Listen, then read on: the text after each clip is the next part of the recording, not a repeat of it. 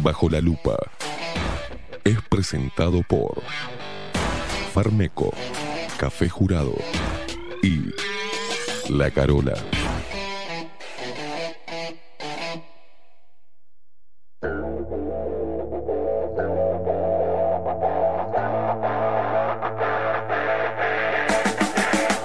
A partir de este momento, momento. Esteban Queimada Pone la actualidad del Uruguay. Bajo la lupa. Las opiniones vertidas en Bajo la lupa son responsabilidad exclusiva de su conductor.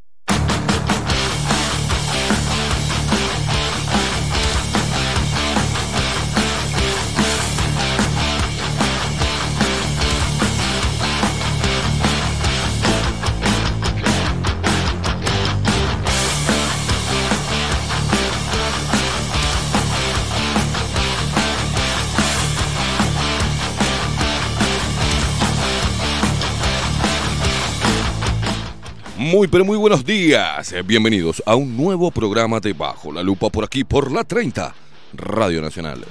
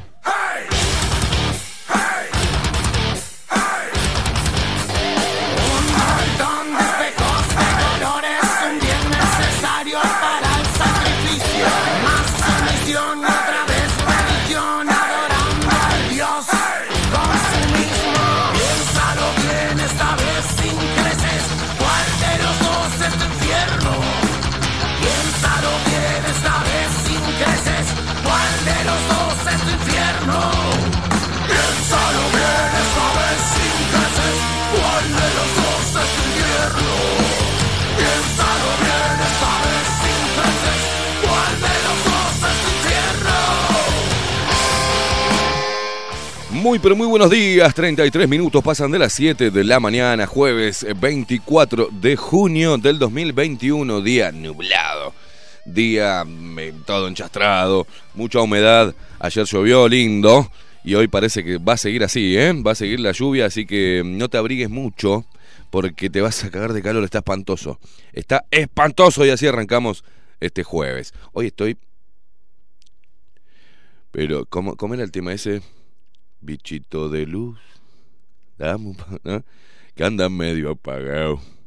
Que anda medio apagado. Así andamos hoy. Eh, se ve que es el tiempo. Es el tiempo. Eh, ¿Cómo andan, pedazos de basuras? Eh, como siempre, recordarles que nos pueden seguir a través. Se solucionó el tema de la web. Miguel, se rompió el, el, el que te dije. Hoy no voy a decir malas palabras. Ah, porque dice la gente que le hago mal, que le hago daño. Así que no voy a putear. Se me va toda la audiencia. si no puteo hoy, se me va toda la audiencia. Recordá que nos podés seguir también, podés ver el programa en vivo bajo la lupa.uy, nuestra página web, bajo la lupa.uy y que nos podés seguir a través de todas las redes sociales, arroba bajo la lupa uy en Instagram y en Twitter y bajo la lupa uy, todo en minúscula en el buscador de Facebook. A la mierda. No es solamente por estos lares. ¿eh? También estamos en Spotify. En Spotify, que subimos el programa después. Maxi Pérez sube el programa después. No sé por dónde más querés que salgamos para poder ver, porque todavía, eh, todavía nos preguntan por dónde están saliendo. No sé qué querés, no sé qué más querés. Y encima ahora, por si esto fuera poco, tenés eh, la aplicación disponible en Play Store. En Play Store tenés la aplicación de La 30 disponible con dos eh, streaming 1 y streaming 2. Atención, porque eh, vas a tener más programas todavía. Vas a tener la opción de elegir entre los dos streaming. Se viene con todo, hay muchas novedades. La 30 está laburando, laburando para vos, laburando y desde acá estamos laburando para vos para darte para simplificarte todo. Si querés, vamos a hacer vamos a organizar ir a tu casa todas las mañanas y prenderte eh, las cosas y explicarte cómo carajo nos podés ver. Ah, cierto que no iba a putear, no iba a decir nada. ¿Cómo demonios nos podés ver? Ay Dios, vamos a presentar al equipo de Bajo la Lupa en la voz comercial, el señor Marco Pereira. Bienvenidos, Luperos. Y quien nos pone al aire y hace posible esta magia de la comunicación es el único, el inigualable. Estamos hablando, sí, sí, sí, del, del pulpo Voldemort, Maxi Pérez.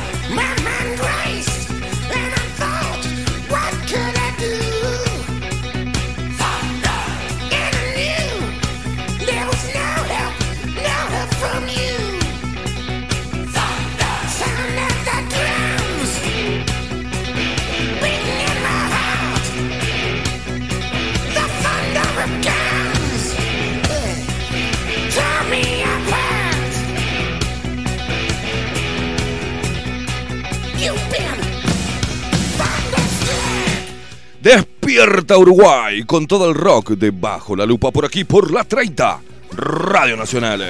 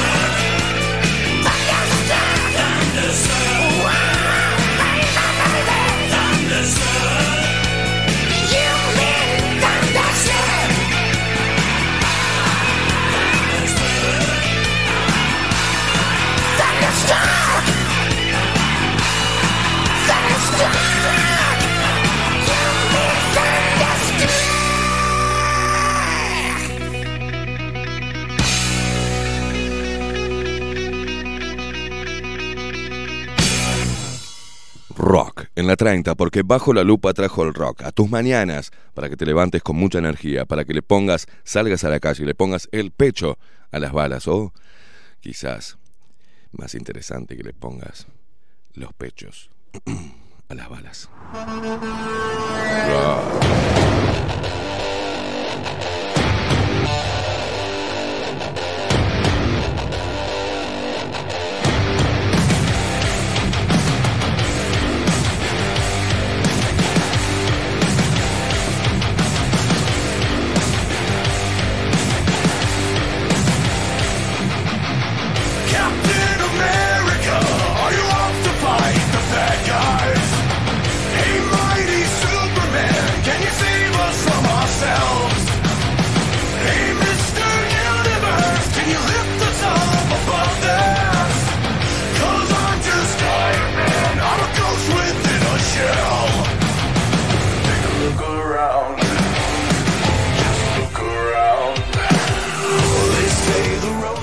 Muy pero muy buenos días, Maxi Pérez. ¿Cómo le va? ¿Cómo anda, estimado? Buenos días, Queimada, ¿cómo anda? Bien, Buenos acá días, andamos. audiencia. Con, con la voz tardida.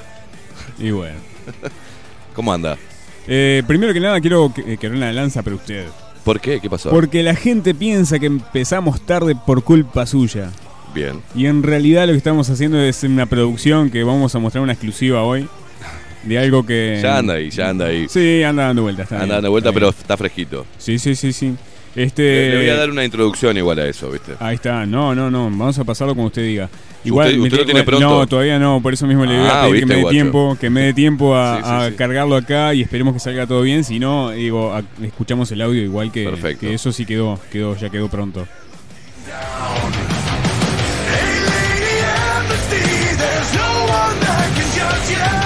Que, que, que lo noto medio, medio, no sé si serio, lo noto medio apagado, pero no sé, no, Ah. no, no, no, todavía no descubrí qué es, qué es lo que pasó, no sé si es- Hastiado, Ay, sí. hastiado. A veces hay días donde el hastío eh, no me lo puedo sacar, ¿eh?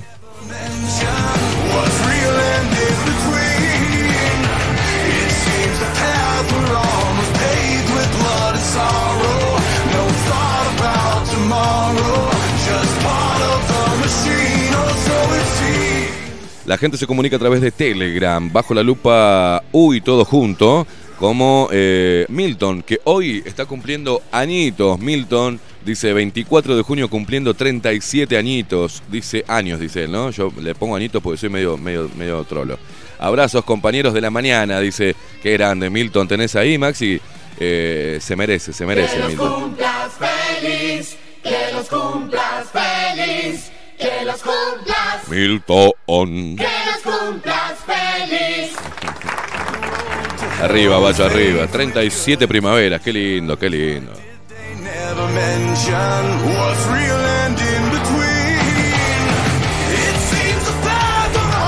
Ahora voy a pasar a leer algunos mensajes, pero parece que para el eh, embajador de Nicaragua ante la OEA, eh, Uruguay es una dictadura, ¿no?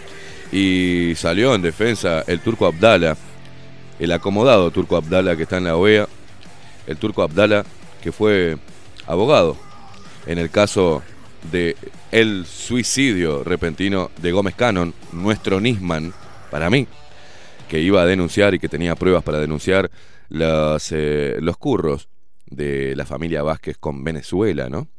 Y el turco Abdala era el abogado de Gómez Cannon.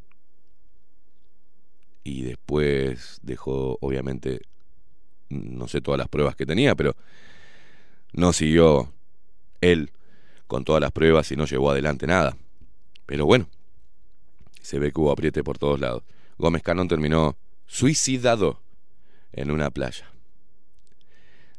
Cuando iba a mandar con pitos y cadenas, iba a mandar al frente a la familia Vázquez y los negociados de Venezuela. Por ahí, y bueno, ahora salió, ahora en la OEA, acomodado en la OEA, y vi- viste que callarse la boca tiene su, su recompensa, ¿no? En la OEA sale a defender y no le permite Washington Abdala que el embajador de Nicaragua diga que en Uruguay hay una dictadura.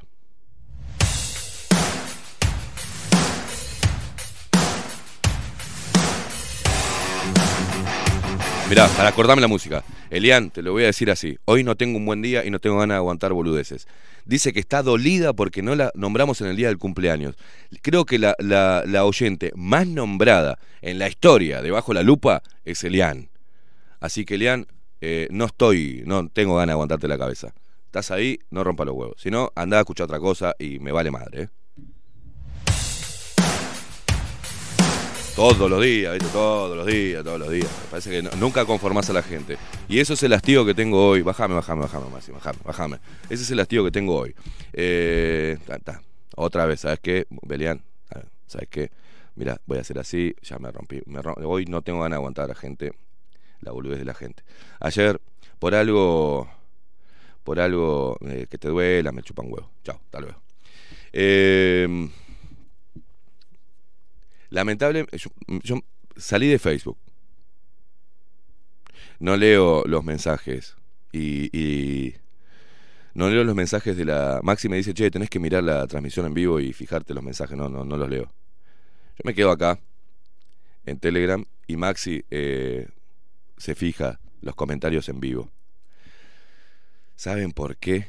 No lo hago para proteger mi cabeza y mis ojos de leer las barrabasadas que ponen, las estupideces que ponen, la mediocridad que destilan y que chorrea de grasa todos los comentarios y las boludeces y las posturas totalmente ignorantes en las redes sociales. Y lamentablemente, por un tema que pasó, que no tenía ganas de que pasara, no era mi interés, me llevó a leer y a ver algún material en Facebook.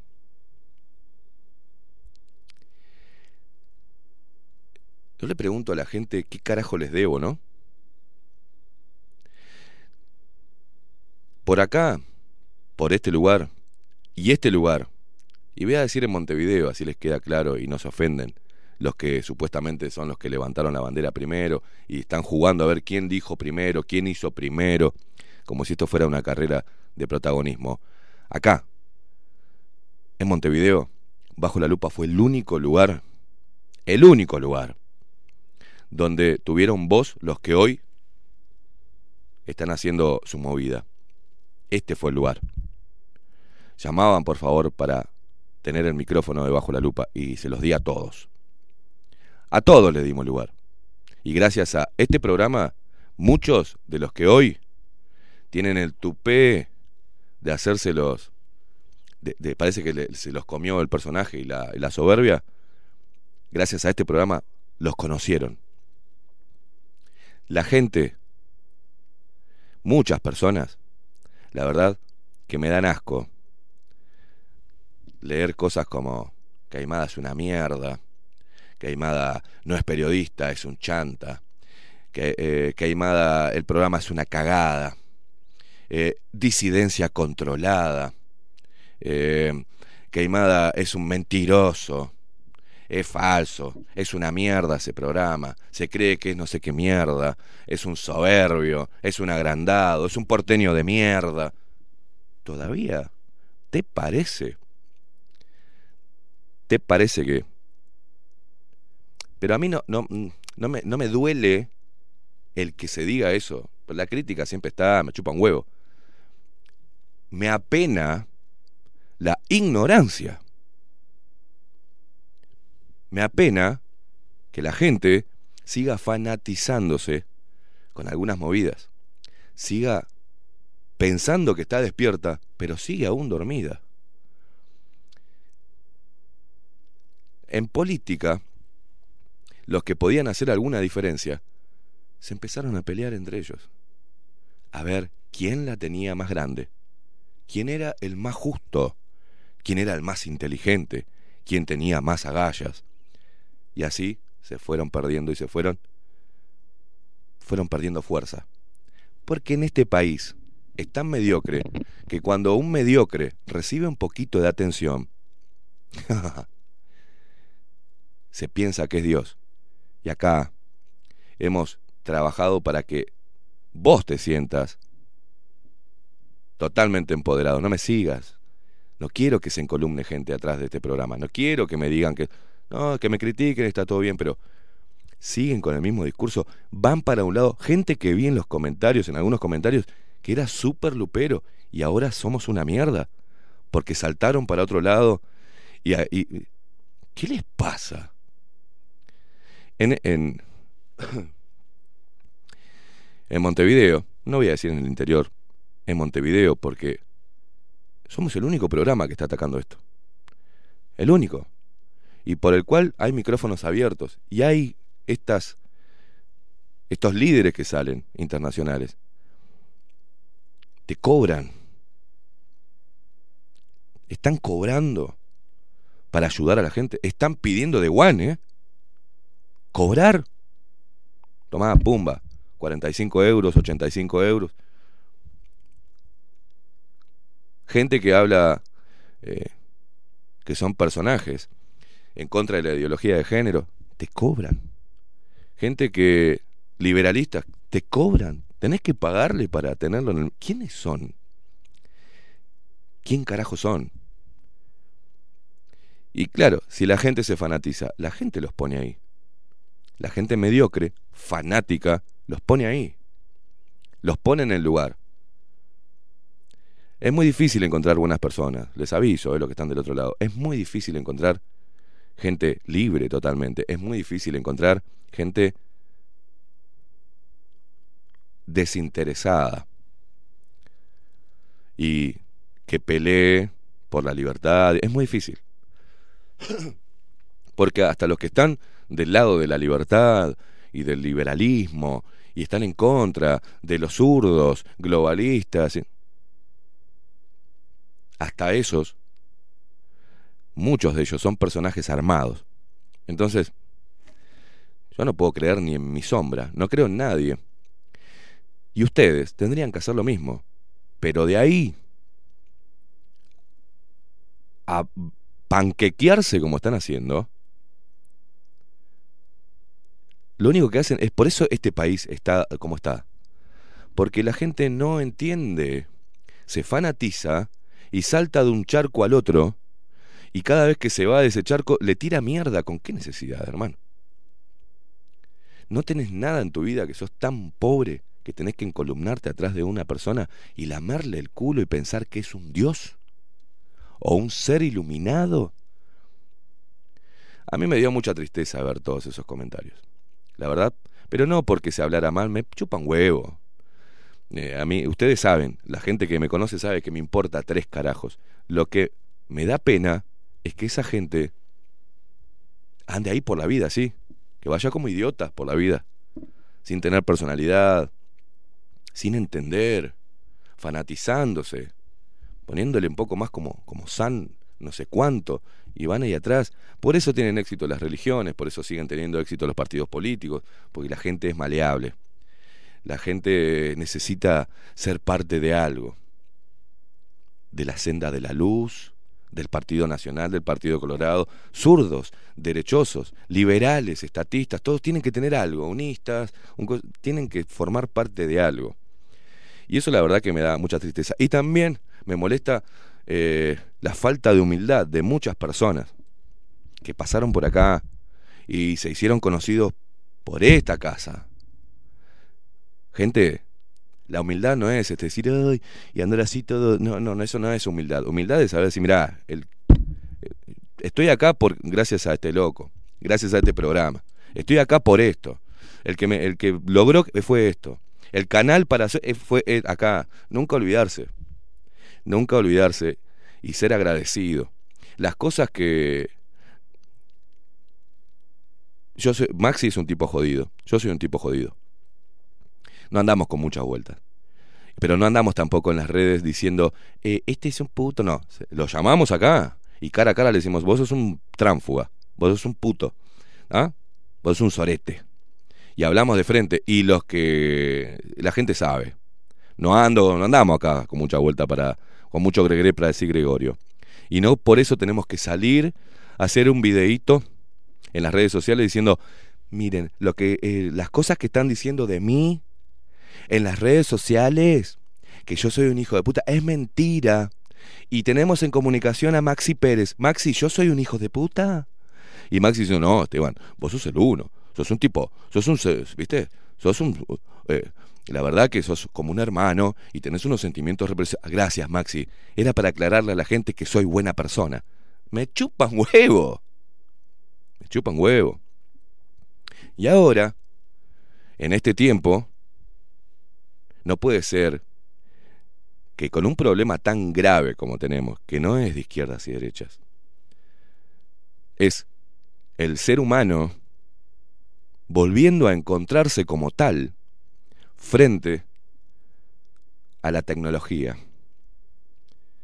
¿Se acuerdan el discursito de la izquierda, el hombre contra la máquina? ¿No? La revolución industrial. Bueno, ahora estamos ante una tecnología que tienen que entenderlo. Eso que veían en las películas ya existe. Y la tecnología, si no la sabemos enfrentar, y si seguimos encolumnándonos tras cualquier boludo que salga a hacerse el altruista, estamos perdidos. estamos perdidos. Y si encima quemamos y tratamos de hacer mierda al único lugar o el único nicho donde se plantearon todos los puntos de vista, entonces, ¿qué, qué, qué es lo que, cuál es el pasar por tu vida? ¿Cuál es la, la movida? ¿Qué, ¿Qué es lo que tenés en la cabeza? Que no podés pensar por vos mismo, no podés hablar por vos mismo.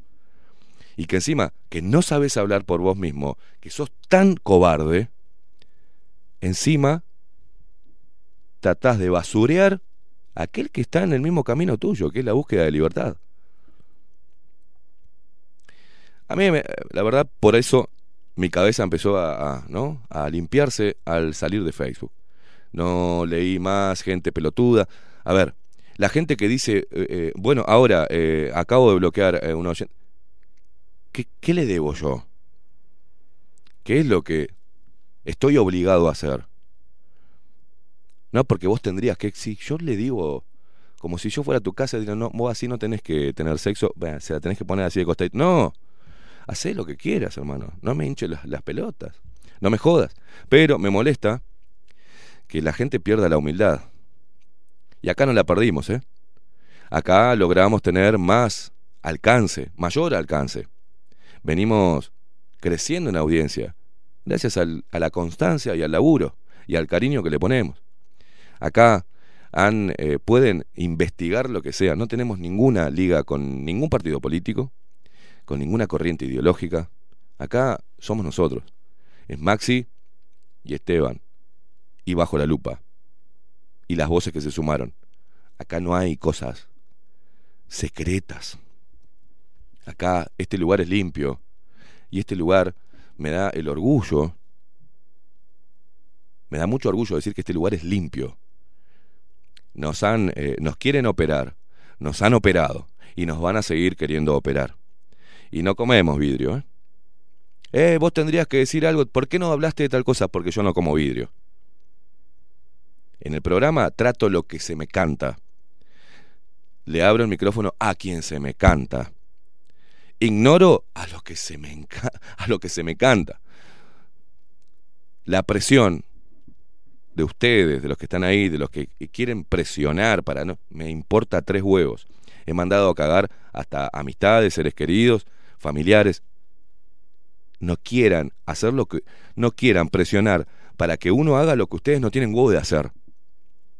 ¿Desde qué lugar se paran a decir qué es lo que tenemos que hacer acá? ¿Cuándo perdieron la humildad de decir qué es lo que tendría que hacer este programa por tal tema? ¿Desde cuándo? Yo le digo a la gente que tiene que hacer en sus programas. Y más cuando están en la misma vereda, ¿no? Más cuando están en la misma línea, enfrentados a todo esto. Y ahora son tan pelotudos que este, esta mediocridad hace que cualquier resistencia pierda fuerza. Y ganan siempre los de arriba. Siempre. En esa búsqueda de ver quién la tiene más grande, ganan los de arriba, porque ellos sí que la tienen más grande. Y ahora están menos casos de COVID. Ya hay menos personas en las camas de CTI. Gracias a las vacunas. Qué buenos que son. Y ahora están hablando de otras cosas. Y ya hablan de política. Y ya empiezan a hablar de otros temas. Porque ya el COVID dejó de eh, significar guita. Ya le avisaron, mirá que se corta el rollo, no hay más guita. Ah, bueno, está, entonces hablemos de otras cosas del país. No vamos a estar todo el tiempo con el COVID-19. Menos casos. Menos muertes. Murieron 29 ayer. 20 y pico, 29. Muri- Murieron menos. Menos casos. Ahí fíjese, Maxi está abriendo el SINAE. Y están peleando a ver quién tiene más luz en el orto o menos luz en el orto. ¿Quién hizo tal cosa primero? La gente sabe quién arrancó como punta de lanza. La gente sabe quién le puso el pecho a las balas. La gente sabe. No quieran, desde su pitito chiquitito, intentar hacer creer que la tienen grande. O sea, porque les queda mal. Si sos pito chico, sos pito chico. No molestes. Si tenés miedo y si no tenés inteligencia y si no sabes entender y leer las señales, correte. dale lugar a otro, cállate la boca. Mi viejo me decía, si no tenés nada para decir, Esteban, no digas nada, porque seguramente te va a salir una pelotudez. ¿Qué razón tenía mi viejo? ¿Qué razón tenía? Si metés cuchara en un tema que no sabes, 100% que vas a abrir la boca y va a ser una cascada de pelotudeces. Entonces cállate la boca y aprende. Los termómetros no son las redes sociales. Los termómetros no, no. La gente que está en las redes sociales está lleno de perfiles falsos. Está lleno de gente que le pagan para desviar el foco, gente que le pagan para crear polémica y debates, gente que le pagan para basurear a otras personas. No se coman.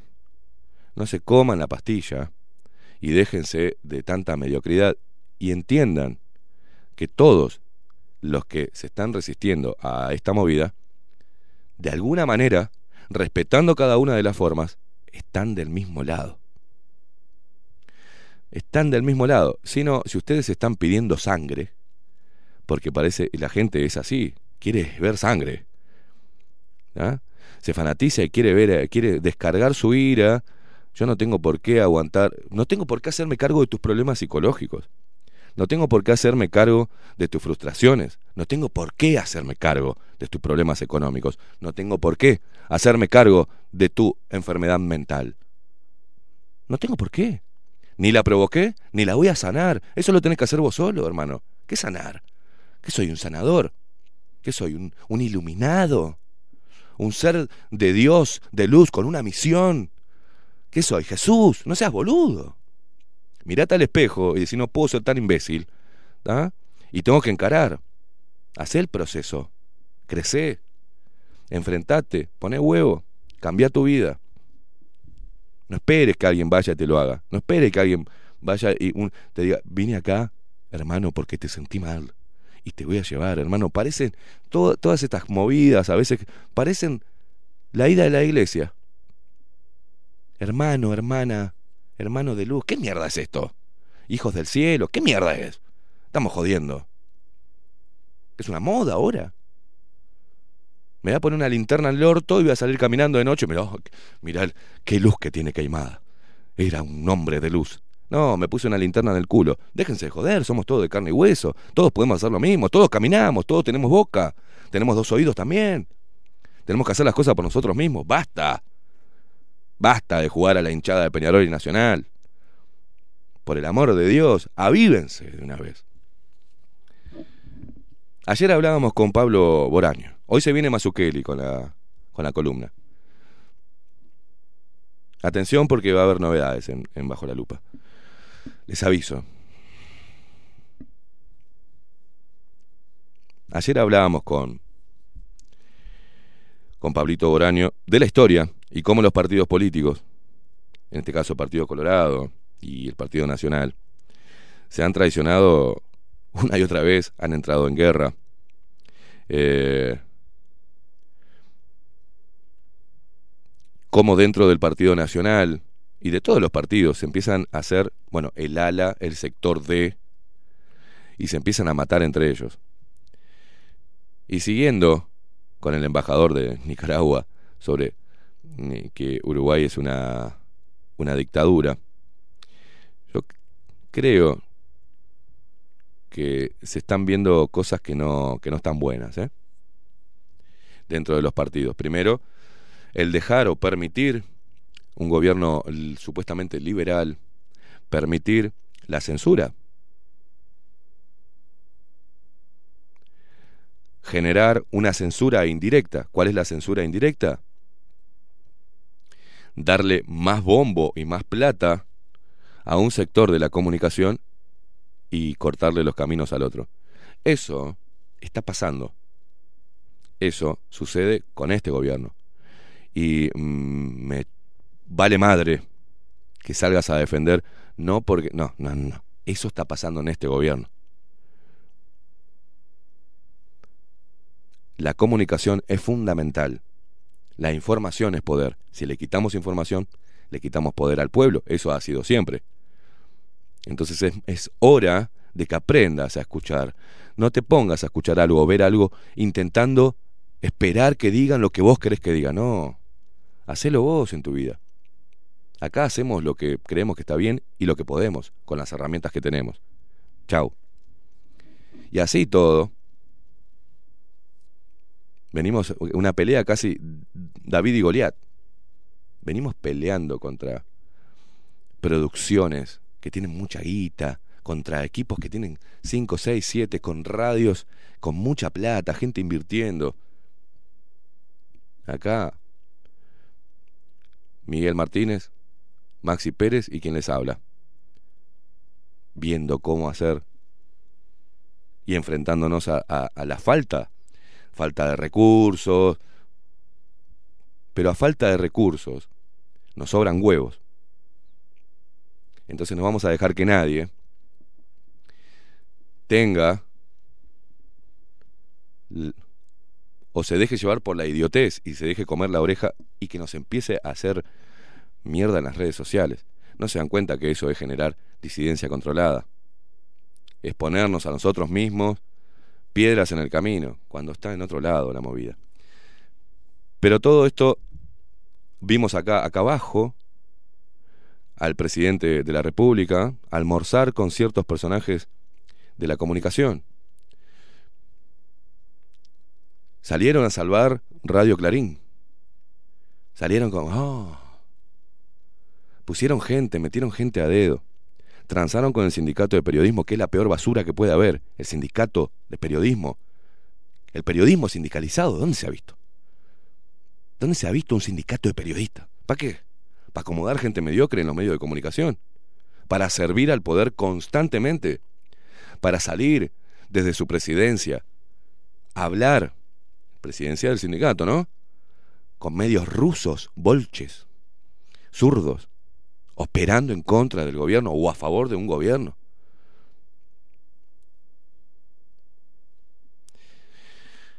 Si no, y, así vamos a seguir, estas editoriales van a seguir, vamos a seguir viendo la mediocridad que chorrea, chorrea de terraja y de berreta por las redes sociales, chorrea en la vida de los uruguayos. La mediocridad y la manipulación es muy fácil.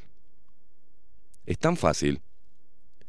Porque estamos metidos en un pozo de mediocre, y temeroso. Y Uruguay, lejos de ser una dictadura, Uruguay no es una dictadura. ¿Ah? Si no, yo no podría estar hablando de esto. Pero sí, no hay castigo, pero hay trabajo para que llegue algunas voces lleguen a menos lugares, algunas voces no sean tenidas en cuenta, algunas voces sean demonizadas, estigmatizadas. Y eso lo están haciendo. Y está pasando en este gobierno. Del Frente Amplio no, no, me, no me extraña, porque el Frente Amplio tiene en su ADN un, ¿no? Eh, un gen eh, autoritario y totalitario. De hecho, cada vez que han plasmado su ideología pura, termina en lo que termina. Ustedes ya conocen, ¿no? pueblo las pelotas. Y terminan, lo primero que terminan haciendo es manejando los medios de comunicación, porque ahí está el poder.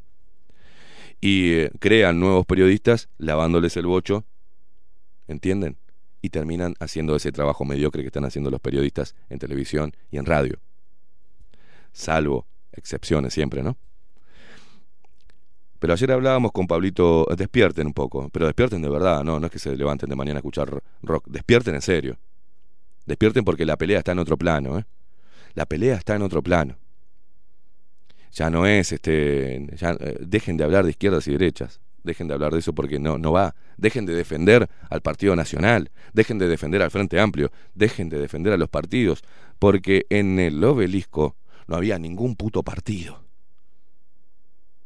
Estaba eh, César Vega del Peri, ahí, haciendo acto presencial.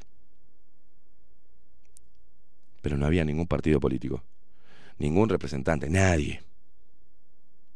Porque la pelea es está en otro en otra cancha, señores. La pelea está en otra cancha y por qué también los partidos políticos pierden fuerza, porque hacen lo mismo que están eh, las organizaciones. Sale un sindicato y sale otro sindicato y otro sindicato y otro sindicatito. Porque no se ponen de acuerdo, porque todos quieren protagonismo y terminan siendo una cagada, sin tener representatividad y no teniendo fuerza, y no pudiendo convocar. Entonces termina siendo un grupo de loquitos que están ahí que no hacen mella. Porque la gente piensa, ay, no me gusta la cara, ay, no me gusta porque es medio zurdito, ay, no me gusta porque es muy derechoso, esto es medio facho. Y no va, no seas imbécil, no está ahí. No está ahí la pelea, está en otro lado. Están en, en las ligas mayores ahora. ¿Por qué están en las ligas mayores? Porque ahora no hay nadie. No, ya no hay gente que ponga huevo y que hable, que dé discursos enfrentándose. No. Ya no hay un discurso como el de Kennedy. No va a haber. No va a haber. Nadie va a morir. No va a haber ningún presidente que muera de un tiro en la cabeza. Nadie. Porque no lo van a hacer. Nadie se la va a jugar de esa manera. Todos están comprados. De alguna forma y están agarrados de los huevos y van a transar para salir airosos, mientras que nosotros seguimos discutiendo, a ver, este la tiene más chiquita, este la tiene más grande, yo fui primero, yo fui el que llevó la cosa, que mierda, me importa.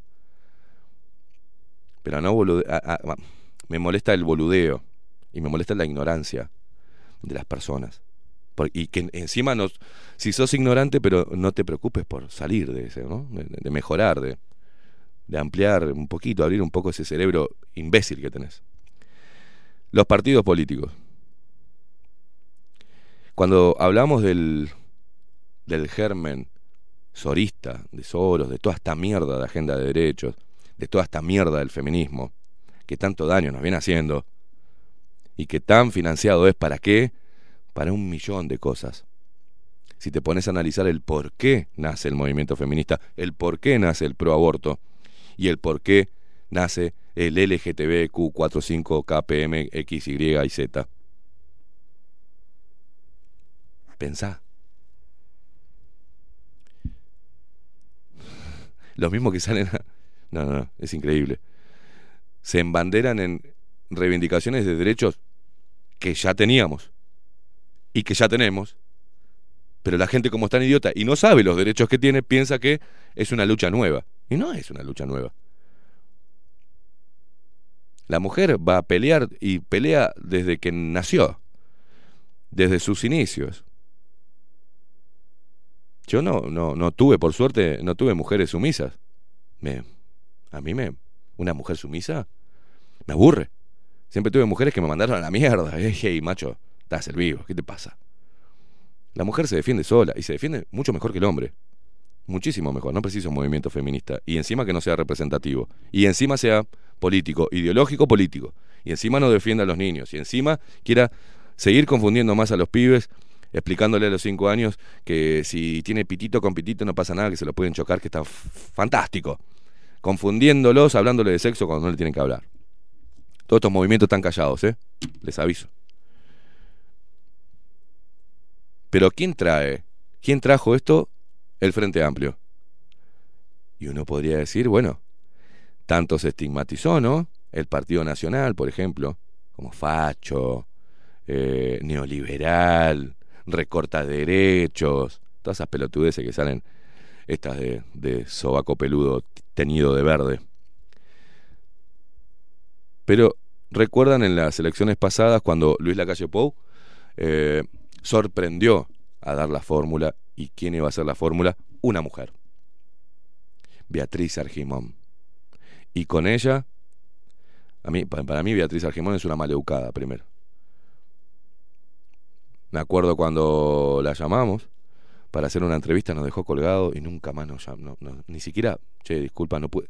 Anunciamos, en, eh, ¿se acuerda? Maxi Pérez en la otra radio, que iba a estar Beatriz Argimón. No nos contestó el teléfono, le valió madre y le chupó un huevo, un ovario, a esta mujer de negro, feminista y pro agenda LGTB. Y uno podría decir, bueno, Gloria Rodríguez, una mujer afro, también algo construido, para ponerlo ahí, para trabajar de negro, ¿no? Lo siento, Gloria. Porque estás abonando a toda esta mierda. Porque siguen con la cuota, porque siguen con la no, no, metiendo mujeres por cuota y quieren seguir así. La paridad, ¿qué paridad? Ganátela, hermana. ¿Dónde quedaron esas mujeres, no? Con huevos. Activistas con huevos, mujeres que cambiaron la historia. ¿Dónde están? Ahora hacen caca frente a la iglesia. y cantan con un acorio mostrando alguna teta caída. diciendo, El violador eres tú. Eso se piensa. Y hablando en inclusivo. En eh, todes y amigues se piensan que con eso van a salvar al mundo, ¿no? Descerebradas totales. Y la gente que, que, que la sigue, ¿no? Y que lo ve bien. Pero mm, hablando de la implosión de los partidos políticos y cómo partidos políticos que eran conservadores o neoliberales o liberales o de derecha, ahora son partidos de izquierda, globalistas, feministas, pro agenda LGTB y populistas, progresistas, ¿qué pasó? Estatistas, ¿qué pasó? Y seguimos discutiendo entre izquierdas y derechas. Eh, llevaron de fuentes distintas una carta de agrupación, una agrupación, unas cuantas que tiene el Partido Nacional, pero de lo que está pasando en realidad. No sé cuánta plata viene de Soros o de alguna ONG o por qué abonar dentro del Partido Nacional a esta agenda globalista, ¿no? Recuerden lo que le dije la otra vez, porque ahora no me quiero perder. Se viene, después de que pasemos esto, que ahora la están, vieron que hay menos casos y la van a ir disipando, que parece que en agosto, septiembre estaríamos saliendo de todo esto, y que podríamos hacer un verano con boliches y bailando y todos en bola, chuponeándonos. Claro, ahora no hay, no hay, no hay COVID-19. Bueno, hay que prestar atención a lo que viene después, porque donde haya una peste, y no con nosotros, sino con el ganado, Uruguay se destruye. ¿eh? Ojo con las vacunas al ganado, porque ya vieron cómo se puede hacer. Porque dentro de la agenda 2030 está esa movida. Menos carne, menos pedos de vaca, menos dióxido de carbono, menos, ¿no? El cambio climático se viene después. Y con ello la vacuna y la peste al ganado. Estamos en el horno. Parece algo bíblico, ¿eh? Parece las plagas.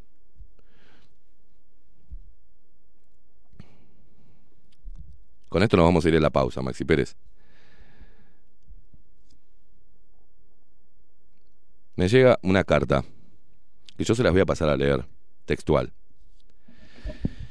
Problemas en el Partido Nacional. ¿Censura? ¿Hay censura en el Partido Nacional? Mirá vos. Pobres pibes, che. Que están tratando de hacer periodismo y, y es periodismo partidario.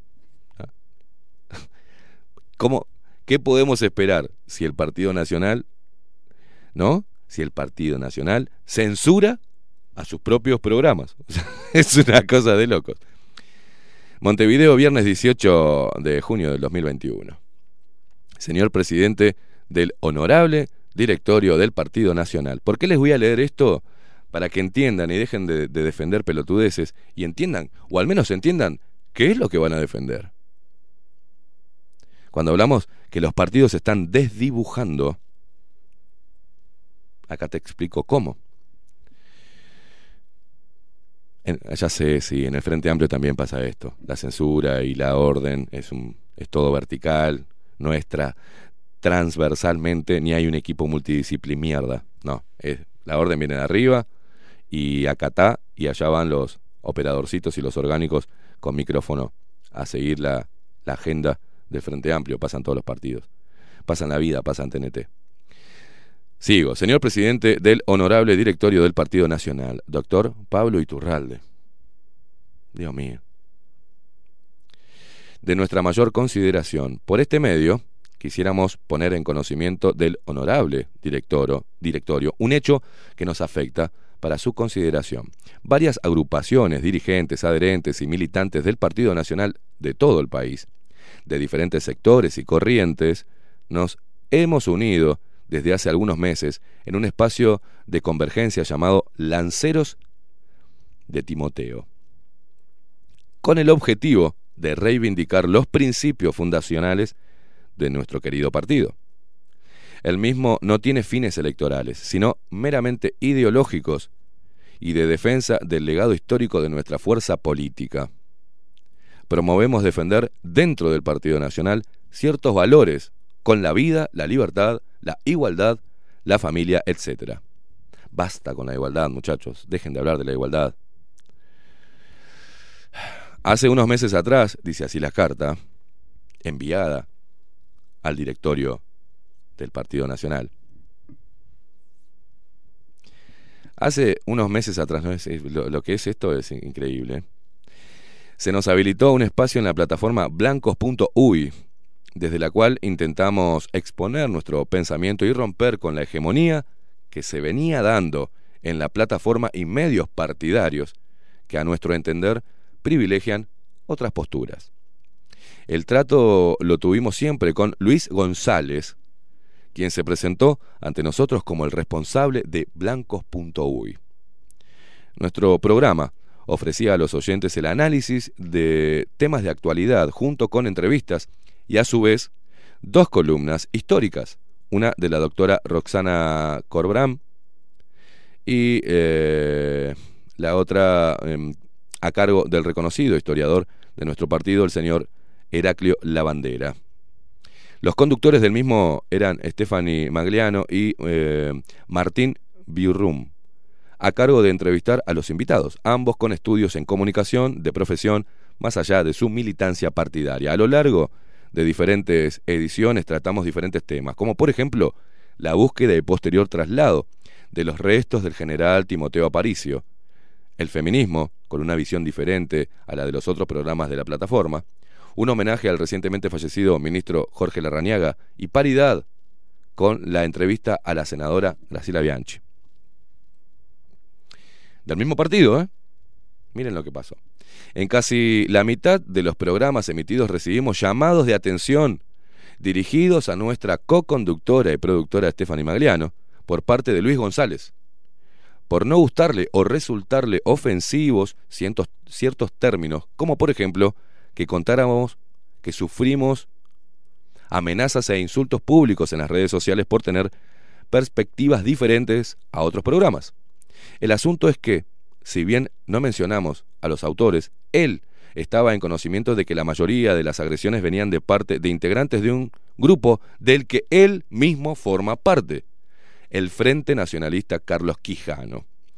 Adjuntamos capturas de pantalla que dan prueba de, este, de esto último, siendo que familiares y allegados de algunos miembros de nuestro colectivo estuvieron vinculados a Carlos Quijano y su agrupación, así como otras agrupaciones del wilsonismo, por la patria, por ejemplo, y del herrerismo del partido, resulta doblemente sorprendente que miembros de ese grupo insulten a nuestro colectivo. Todo esto derivó en la censura explícita de un programa en donde entrevistamos al periodista Federico Leitch, pero Leitch anda haciendo quilombo en todos lados, acerca de su último libro titulado Hegemonía. En dicha instancia, mientras hablaba de su nuevo libro, el entrevistado menciona a la corriente que él denomina argimonista y da su parecer al respecto. La misma fue una opinión personal del entrevistado. Entendimos que ese programa puntual no quisieran subirlo, ya que el entrevistado no pertenece de manera orgánica a nuestra colectividad política. Y Luis González nos dijo que su jefe, que parece la, mafia italiana, que su jefe acompañaba la decisión de no publicar esa entrevista en la que hablaba Leitch, ¿no? del argimonismo. No hicimos entonces reclamos sobre el mismo. Pensamos que esa situación había sido puntual debido al entrevistado.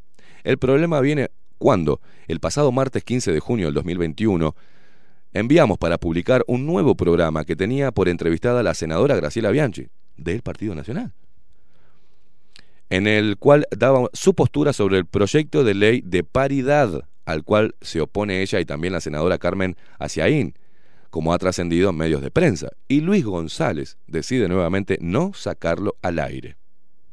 Al día siguiente se nos comunica que en la práctica ya no podemos salir desde la plataforma de blancos.uy y que si así lo deseáramos, podíamos conversar personalmente con el directorio.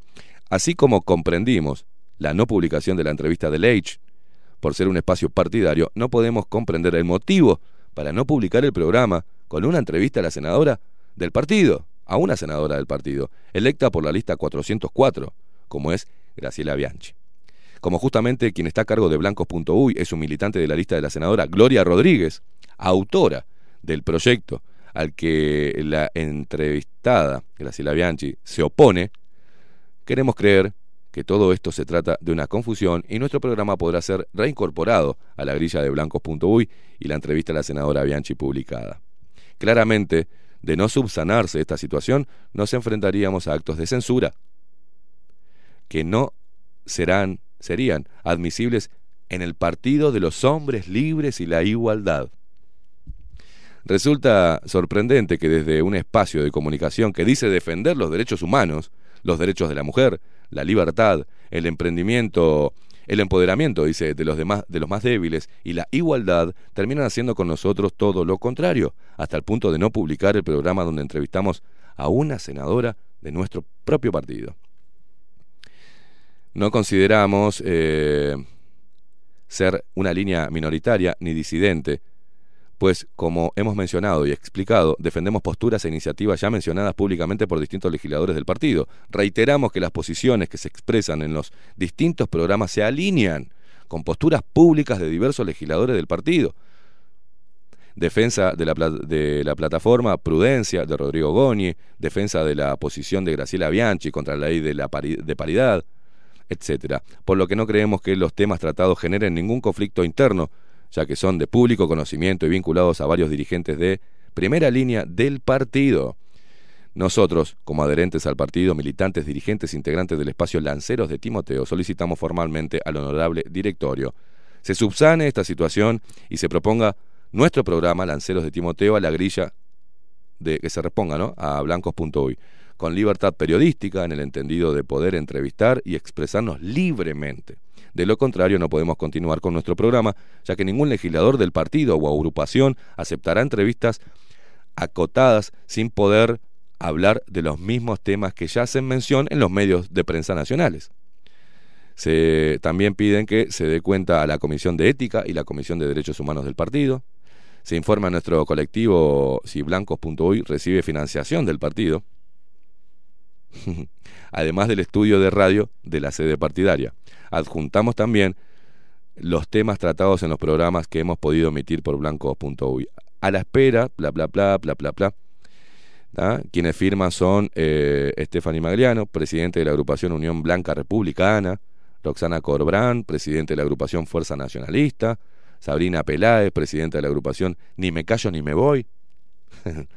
Hay agrupaciones que uno Shirley Kautz, representante de la agrupación Adelante, lista 252, Marta Pinela Larrañaga, Valentina Queolla, dirigente de la agrupación Unión Blanca Republicana, Pablo López Gamio, presidente de la agrupación eh, Leandro Villalba, Martín Elgue, secretario general de Ni me callo ni me voy, Martín Birrium, eh, diputado suplente, Leandro Franco, dirigente de la agrupación Unión Blanca Republicana, Rodrigo Costa, dirigente de la agrupación Unión Blanca Republicana, Ignacio Pou, dirigente de la agrupación Unión Blanca Republicana. Pau, ¿me suena, ¿le suena ese apellido o no? Y acá están, bueno, ¿entienden lo que pasa dentro del Partido Nacional? Del Partido de la Libertad, del Partido... Eh, ¿No? Tiene el germen globalista, el germen sorista. Y si el Partido Nacional, visto como el cuco para la izquierda, ¿no? Como privatizador, neoliberal, machista, este, ¿no? Xenófobo, misógino, eh, aporofóbico. no, no, no, era, ¿no? Sí, sí, sí, aporofóbico. Hace este tipo de cosas. O sea, meter bolches dentro de su propio partido y meter femipelotudas dentro de su partido, como la vicepresidente, ¿qué podés esperar? ¿Cómo no va a estar confundida la gente? ¿Cómo no van a tomar las mismas, el mismo modus operandi las agrupaciones civiles, sociales, como le llaman? Que cada uno tiene su corriente dentro de una corriente y son todas correntitas, que en cualquier momento donde algunos le pise la punta al otro eh, de la sábana empiezan a pelearse. Esto pasa, y si pasa esto en su propio partido, que no le dejan a los pibes publicar una entrevista, que es crítica, con alguna movida de su... ¿Y qué puedes esperar que hagan con los medios que teóricamente dijeron y promocionaron que iban a ser plurales, como el chanta de Sotelo diciendo que Radio Nacional, la radio, no esta radio, que las radios públicas y los medios públicos al cual él, del cual él se iba a hacer cargo, iban a tener pluralidad. Me cago en la pluralidad, Sotelo. Que lo primero que haces cuando la gente te pregunta es gritarle fascista, Sotelo. Que antes de ir dijiste, eh, acá en el Partido Independiente está la verdadera izquierda. ¿Y qué pluralidad vas a tener, hermano? Y encima, con la plata nuestra. Con la plata nuestra seguimos manteniendo a TV Ciudad, una propaganda constante de Carolina Cose. Ahora la van a llamar a Carolina Cose este, los blancos. No sé si serán estos mismos blancos censuradores, ¿no? Que llamarán a Carolina Cose para hacer, hacer qué mierda, ¿no? Pero, y Carolina Cose dice, ¿por qué no lo hacemos por Zoom, chicos? Porque, por el tema del COVID. qué grande, oh. qué, qué, qué farrapa esta mujer. Eso es lo que pasa, señores. Así como dentro del Partido Nacional y los grupos, que realmente algunos grupos me consta que quieren volver a las raíces, así sean radicales esas raíces. Está genial. Tenés en los partidos, tenés a los comunistas y parece que aplaudimos a los comunistas y cuando alguien es contrario al comunismo parece que tenemos que prenderlo en la plaza pública o tenemos que cavar una fosa, una fosa y enterrarlos a todos porque son fachos, asquerosos, gente deleznable. Cuando el comunismo ¿ah? ha matado más personas en la historia que cualquier otra facción ideológica, eh, a ver, no, no entiendo, no lo entiendo. ¿Por qué? Porque la gente sigue reaccionando así, sigue criticando abajo la lupa, por ejemplo porque no le gusta la corbata de Caimada. O porque no le gusta que Caimada diga malas palabras. ¿Ves que sos idiota? ¿Sos manipulable? La necesidad de salir a decir, ¿no?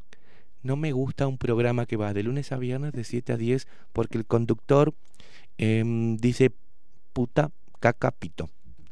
¿Ves que sos un imbécil? Sos un imbécil. Y ese imbécil es el que termina siendo militante que de militante pasa a ser militonto. Y quizás piensa y empieza a enaltecer y endiosar al líder. Y lo empieza a formar la misma gente, el líder. Empieza a verle, pero mira que se tira un pedo, no, viste el olor maravilloso que le sale del culo, ¿no? Es como un olor a rosas, así. Es una mezcla de caléndula con... Se tira un pedo, o sea, el fanatismo. Che, mirá que este... No, no. Él no tiene sexo con mujeres, él ilumina. Él la llena de luz, le saca todo, se mete adentro de ella y le saca todo lo que esté mal. Es un sanador. Ah, yo pensé que se agarchaba todo. No, no, no, no, él es sanador. Él no come, no hace falta. Él se alimenta de amor y de luz. ¡Sacámela! Sacámela, boludo. Vamos camino a la estupidez. Te lo acepto, acepto la energía, acepto tus viajes, pero no, sacámela. Si me pongo chaleco ahora porque me crecen alas todos los días y me las tengo que ocultar. Me corto. Máxima ayuda, por suerte, es el único que sabe y hoy lo voy a decir públicamente. Yo soy un ángel. Y tengo que cortarme las alas dos por tres porque me empiezan a molestar ahí atrás. Por eso no ando en cuero en verano. ¡Sácamela! Por favor, reaccionemos. Los partidos están implosionando. Los partidos se desdibujaron hace rato. Hay una agenda que nos interpela a todos. De acá hay un proyecto 2030 que nos interpela a todos. Mientras tanto, nadie está hablando del BRICS. ¿ah? Nadie está hablando de Brasil, Rusia, China, alianzas comerciales, de las naciones económicamente emergentes. Nadie está hablando de lo que pasa detrás.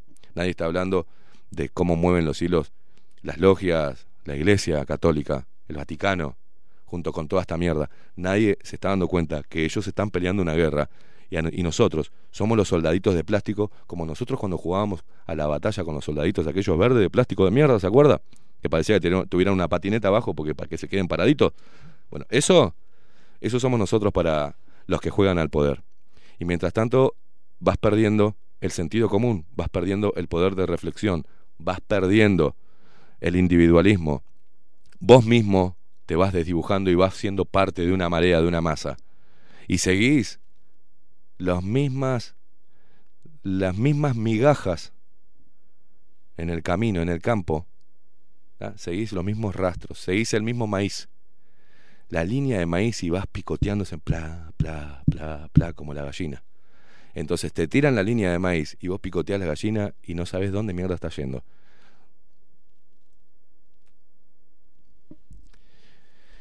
Me preocupa, ¿eh? Me preocupa hacia dónde va el Uruguay. Me preocupa un montón de cosas.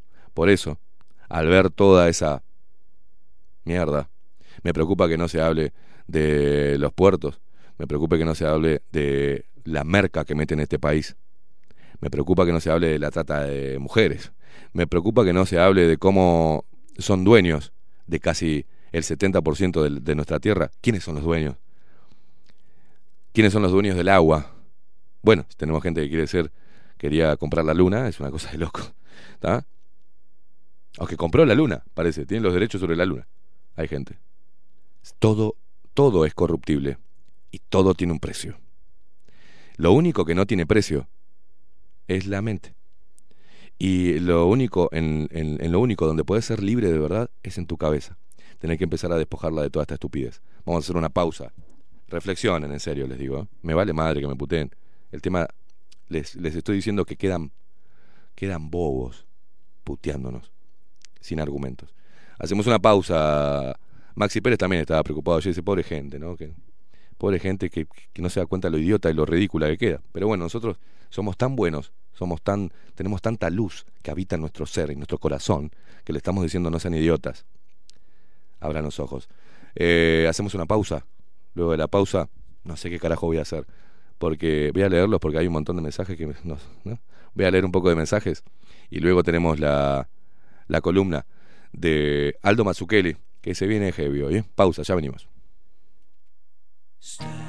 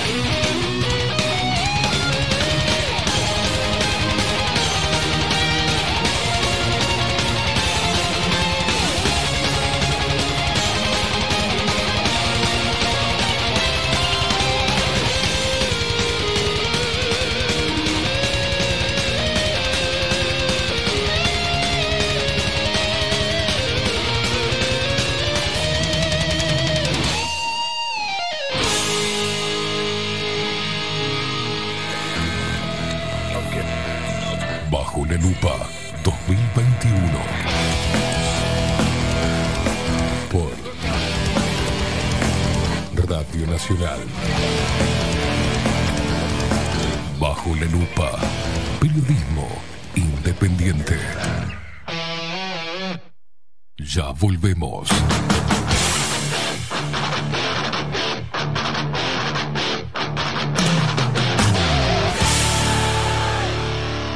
Bajo la lupa.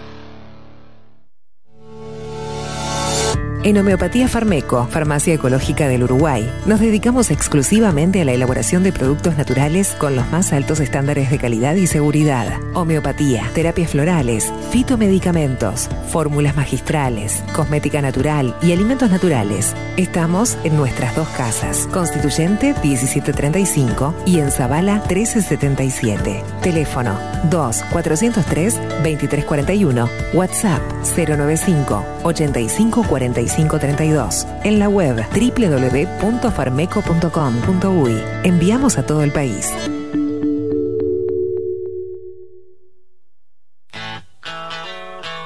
Si busco timbres notariales. Salón Libertad. Y si busco juguetes. Salón Libertad. Y si busco. No busques más. Salón Libertad tiene todo lo que te puedas imaginar. El salón más completo del centro. Agencia oficial de timbres notariales, profesionales y judiciales. Y si busco fotocopias. También en Salón Libertad.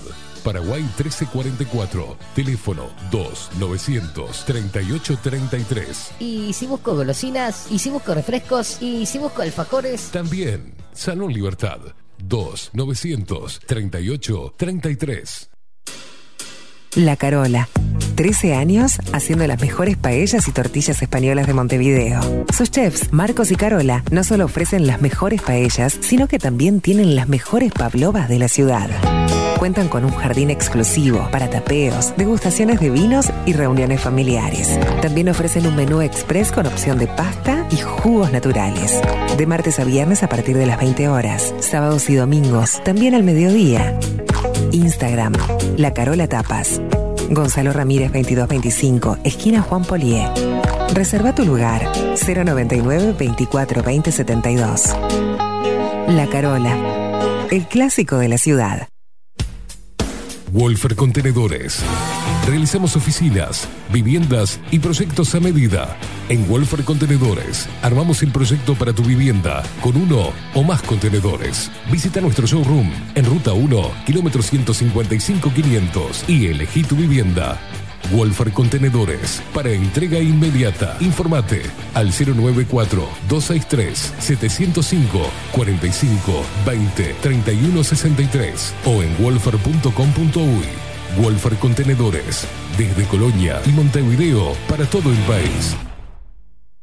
Estudio Jurídico Notarial, Perezcal, Schneckenburger y Asociados. Más de 25 años de experiencia en todas las materias, representando a estudios nacionales e internacionales. Una amplia trayectoria en materia penal, sucesiones y reivindicaciones. Más de dos décadas de experiencia recuperando terrenos ocupados. Torre Gorlero, oficina 20, 21 y 22. Doctor Perezcal, 099-309-319. Doctor Carlos Schneckenburger, 099-667-087. Estudio Jurídico Notarial, Perezcal, Schneckenburger y Asociados. Mercado de Carnes La Vaquilla. Ofrece a sus clientes los mejores cortes y la mejor atención. Ventas por mayor y menor. Descuentos especiales a colegios y caterings. Envíos sin cargo. Teléfono 2-208-9877. Horarios de lunes a sábados de 7 a 13.30, de 17 a 20 horas. Domingos de 8 a 13 horas. El tierno sabor de nuestras mejores carnes a su mesa. Mercado de Carnes La Vaquilla. Avenida San Martín, 2555. Teléfono 2-208-9877. Envíos sin cargo.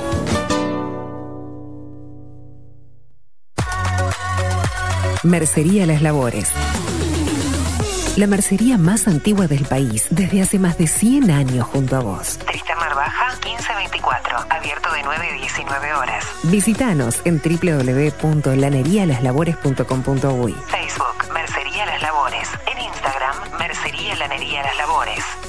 094-893-881. En artículos de mercería y lanería, lo que no encuentra aquí, no existe. Transformación digital. Creamos la estrategia de transformación digital para que tu empresa avance y se adapte a los desafíos de hoy. Desarrollo y posicionamiento web, community management, planes de marketing digital. Builden, transformación digital. Comunicate al 094 400 060 o escribinos a hola arroba builden.uy. Violeta Cosméticos. Todo en perfumería, maquillaje y cosmética nacional e importada. 44 años de trayectoria nos respaldan para darte el mejor asesoramiento. Seguinos en las redes, en Facebook, Perfumería Violeta Cosméticos, Instagram, arroba Perfumería Violeta. Teléfono 4342-2791, 4342-9524, WhatsApp 092-306-779. Violeta Perfumería Cosméticos. Sarandí 549, San José. Envíos a todo el país. Mencionando bajo la lupa, 10% de descuento.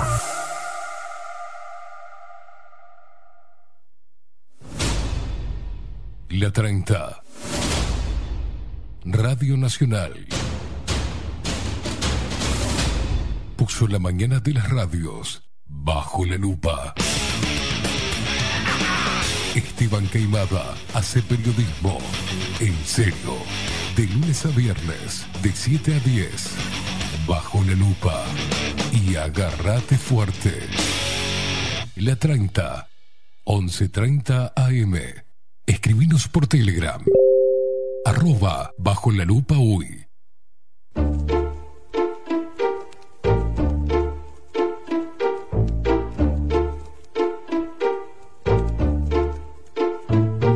Últimamente están pasando muchas cosas raras. Las historias que nos cuentan parecen no estar muy claras. Nos van lavando el coco poco a poco. Y a la más mínima objeción nos tachan de locos. Teóricos de la conspiración. Cualquiera que se atreva a expresar su opinión. Los medios manipulan con desinformación. Y cualquiera que duda ha perdido la razón. Y ahí vamos como ovejas de cabeza al matadero. Y que nadie se cuestione lo que diga el noticiero. Sin poner peros y con la boca tapada. Si no quieres parecer retrógrado, no digas nada. Estamos quebrados, vendamos el país. Tranquilo, que aquí nos salva el FMI. ¿Ah, sí? Mm, ¿Y cómo le vamos a pagar? Nos van a cobrar impuestos hasta por respirar. Pero mucho cuidado, mejor no te resista. Que si no estás de acuerdo, eres conspiracionista. Vamos a pegarnos a las normas del sistema. Que aquel que mucho habla se mete en un problema. Conspiranoico. Esquizofrénico, lunático, psicótico, demente y paranoico. Si no te tragan las noticias, las premisas que publican los periódicos. Mejor cállate la boca que eres un conspiranoico. Y es que a mucha gente se le va la mano, que si la tierra es plana, que si el papa es reptiliano, me da igual que la forma de la tierra sea un banano, pero que no se metan con mis derechos humanos. Y no, yo no creo que vivamos en la Matrix, ni que los presidentes sean iluminados. Yo no digo que todas las noticias sean falacia, pero puta hay que tener un poquito de suspicacia. Y ahí va la propaganda propagando ideología. Niños ricos revolucionarios de la burguesía, socialistas hablando de homofobia, qué ironía. En fin, la hipocresía.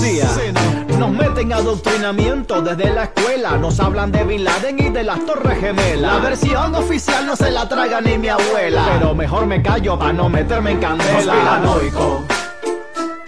Esquizofrénico, lunático, psicótico, demente y paranoico. Si yo te traiga las noticias, las premisas que publican los periódicos. Mejor cállate la boca que eres un conspiranoico.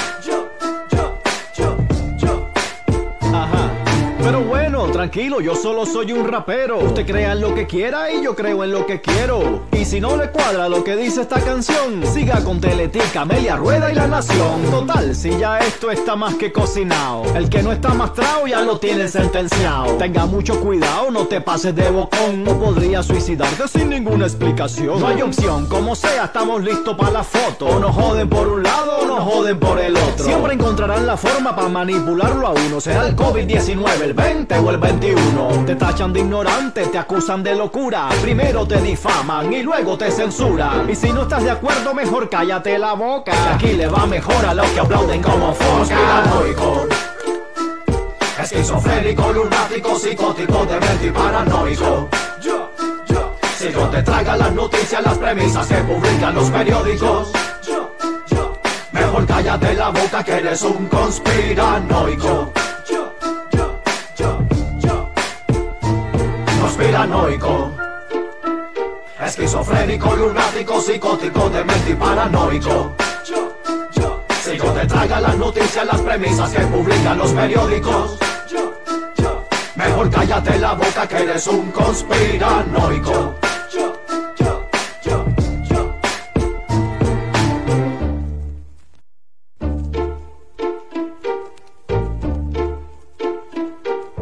Suscribiendo, suscribiendo cada una de las palabras que utilizó Yaco, un cubano que ha vivido más tiempo en Costa Rica que en la isla caribeña, es reconocido por su crítica social con tono ácido y rimas impecable.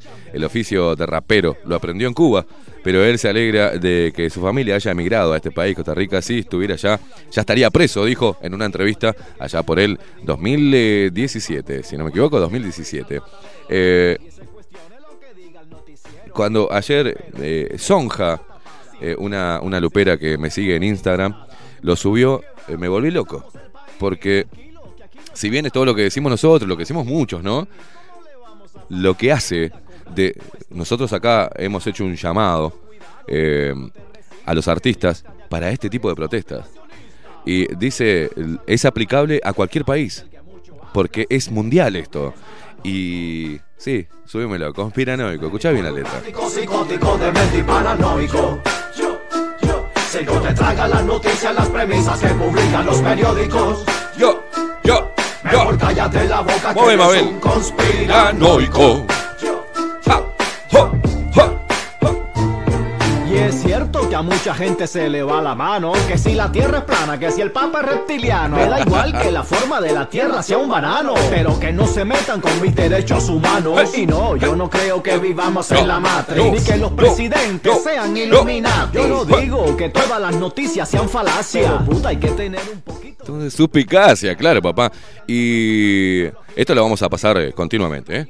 Esto, esto lo vamos a pasar porque le mandamos un saludo a todos los raperos, que está la música esa este, urbana, que, que- que después la cagaron, con, la mezclaron con reggaetón, hicieron cualquier mierda, con el trap y toda esa mierda. Pero eh, este tipo de letras y el rap ha sido muy, muy crítico al sistema siempre, ¿no? Y con letras muy, muy, muy heavy.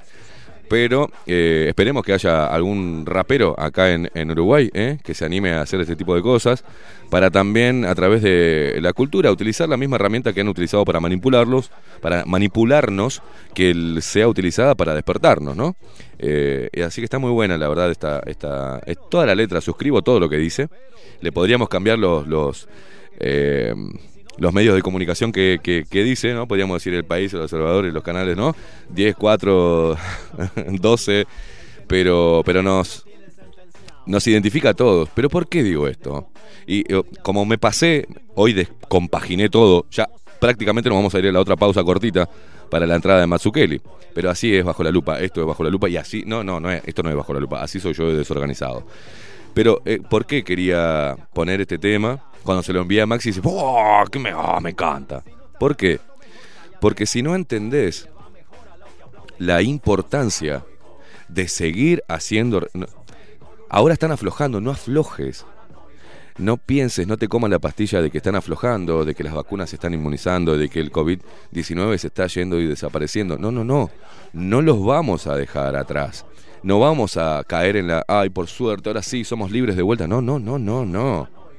No vamos a hablar ahora de los movimientos políticos y de las pantallas y las cortinas de humo que están proponiendo los diferentes partidos políticos, inclusive estos problemas y estas discordias eh, eh, internas de los partidos. Porque este tema es el tema al cual nos vamos a enfrentar desde este mismo tiempo que se puso a rodar esta máquina hasta que nos vayamos de este mundo. Esta postura, esta pandemia armada y financiada y promovida para hacer las cosas que estás viendo que se están haciendo, tiene que tener una resistencia de por vida. Porque tenemos que avivar a las nuevas generaciones, tenemos que explicarle a nuestros hijos todas estas, que no son teorías conspirativas, sino que son los hilos del poder, del poder moviéndose. y aplastando nuestras libertades y sometiéndonos a dictámenes, a leyes, a clasificación de los ciudadanos, a categorías, a estatus. Es una nueva clase. Ya no es una clase social, económica, es una nueva categoría de ser humano.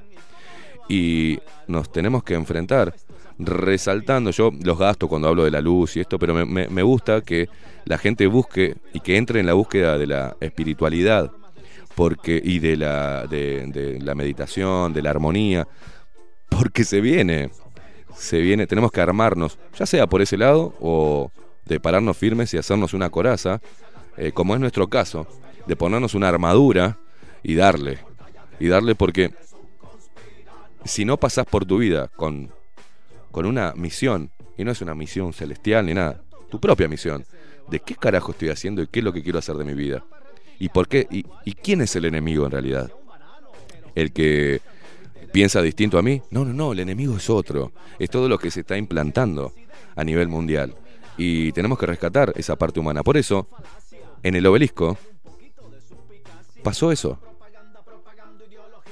eso es lo que hay que hacer, es juntarse, identificarse como seres humanos. Hay que abrazarse, hay que hacer todo lo que ellos dicen y quieren que no hagamos, que es estar separados, encerrados con miedo en nuestras casas y enfrentados vecinos con vecinos o ser humano contra ser humano.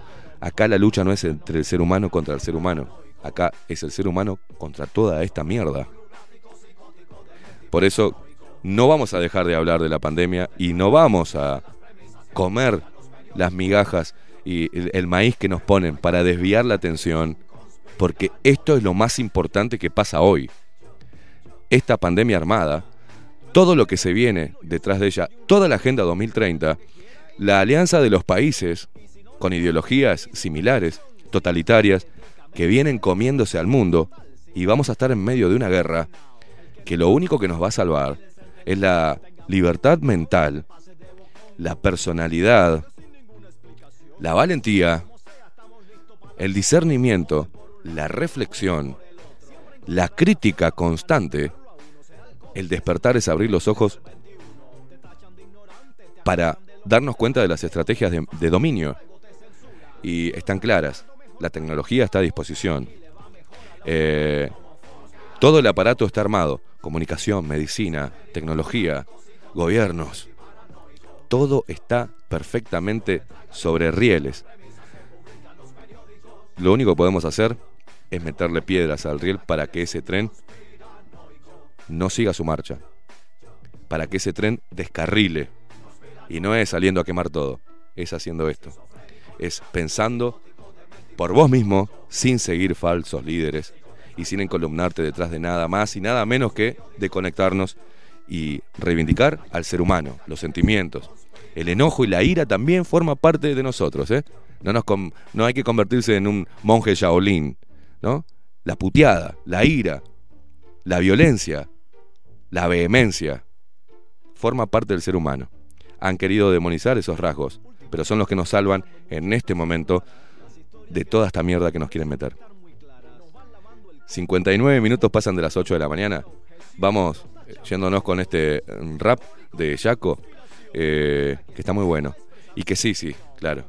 Eh, corremos el riesgo todos los días nosotros de decir lo que pensamos. Y estamos expuestos a la demonización, a la descalificación. Y les quiero decir que nos importa tres carajos. Estamos quebrados, vendamos el país. Tranquilo, que aquí nos salva el FMI. ¿Ah, sí? Mm, ¿Y cómo le vamos a pagar? Nos van a cobrar impuestos hasta por respirar. Pero mucho cuidado, mejor no te resista, que si no estás de acuerdo eres conspiracionista. Vamos a pegarnos a las normas del sistema, que aquel que mucho habla se mete en un problema. Conspiranoico. Esquizofrénico, lunático, psicótico, demente y paranoico. Si no te tragan las noticias, las premisas que publican los periódicos. Mejor cállate la boca que eres un conspiranoico. Y es cierto que a mucha gente se le va la mano, que si la tierra es plana, que si el papa es reptiliano. Me da igual que la forma de la tierra sea un banano, pero que no se metan con mis derechos humanos. Y no, yo no creo que vivamos en la Matrix, ni que los presidentes sean iluminados. Yo no digo que todas las noticias sean falacias, pero puta, hay que tener un poquito de suspicacia. Ahí va la propaganda propagando ideología. Niños ricos revolucionarios de la burguesía. Socialistas hablando de homofobia, qué ironía. En fin, la hipocresía. Nos meten adoctrinamiento desde la escuela. Nos hablan de Bin Laden y de las Torres Gemelas. La versión oficial no se la traga ni mi abuela. Pero mejor me callo para no meterme en candela. Conspiranoico. Esquizofrénico, lunático, psicótico, demente y paranoico. Si yo te traiga las noticias, las premisas que publican los periódicos. Mejor cállate la boca que eres un conspiranoico. Pero bueno, tranquilo, yo solo soy un rapero. Usted crea en lo que quiera y yo creo en lo que quiero. Y si no le cuadra lo que dice esta canción, siga con Teletica, Amelia Rueda y La Nación. Total, si ya esto está más que cocinado. El que no está mastrado ya lo tiene sentenciado. Tenga mucho cuidado, no te pases de bocón. No podría suicidarte sin ninguna explicación. No hay opción, como sea, estamos listos para la foto. O nos joden por un lado o nos joden por el otro. Siempre encontrarán la forma para manipularlo a uno. Será el COVID-19, el 20 o el 21. Te tachan de ignorante, te acusan de locura. Primero te difaman y luego te censuran. Y si no estás de acuerdo, mejor cállate la boca. Aquí le va mejor a los que aplauden como foca. Conspiranoico. Esquizofrénico, lunático, psicótico, demente y paranoico. Si yo te traiga las noticias, las premisas que publican los periódicos. Mejor cállate la boca que eres un conspiranoico. Conspiranoico. Esquizofrénico, lunático, psicótico, demente y paranoico. Si yo te traiga las noticias, las premisas que publican los periódicos. Mejor cállate la boca que eres un conspiranoico.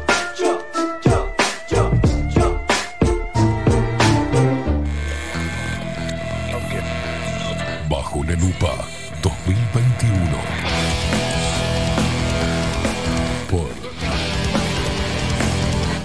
Nacional.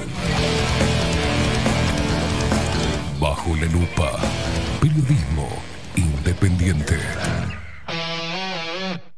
Ya volvemos.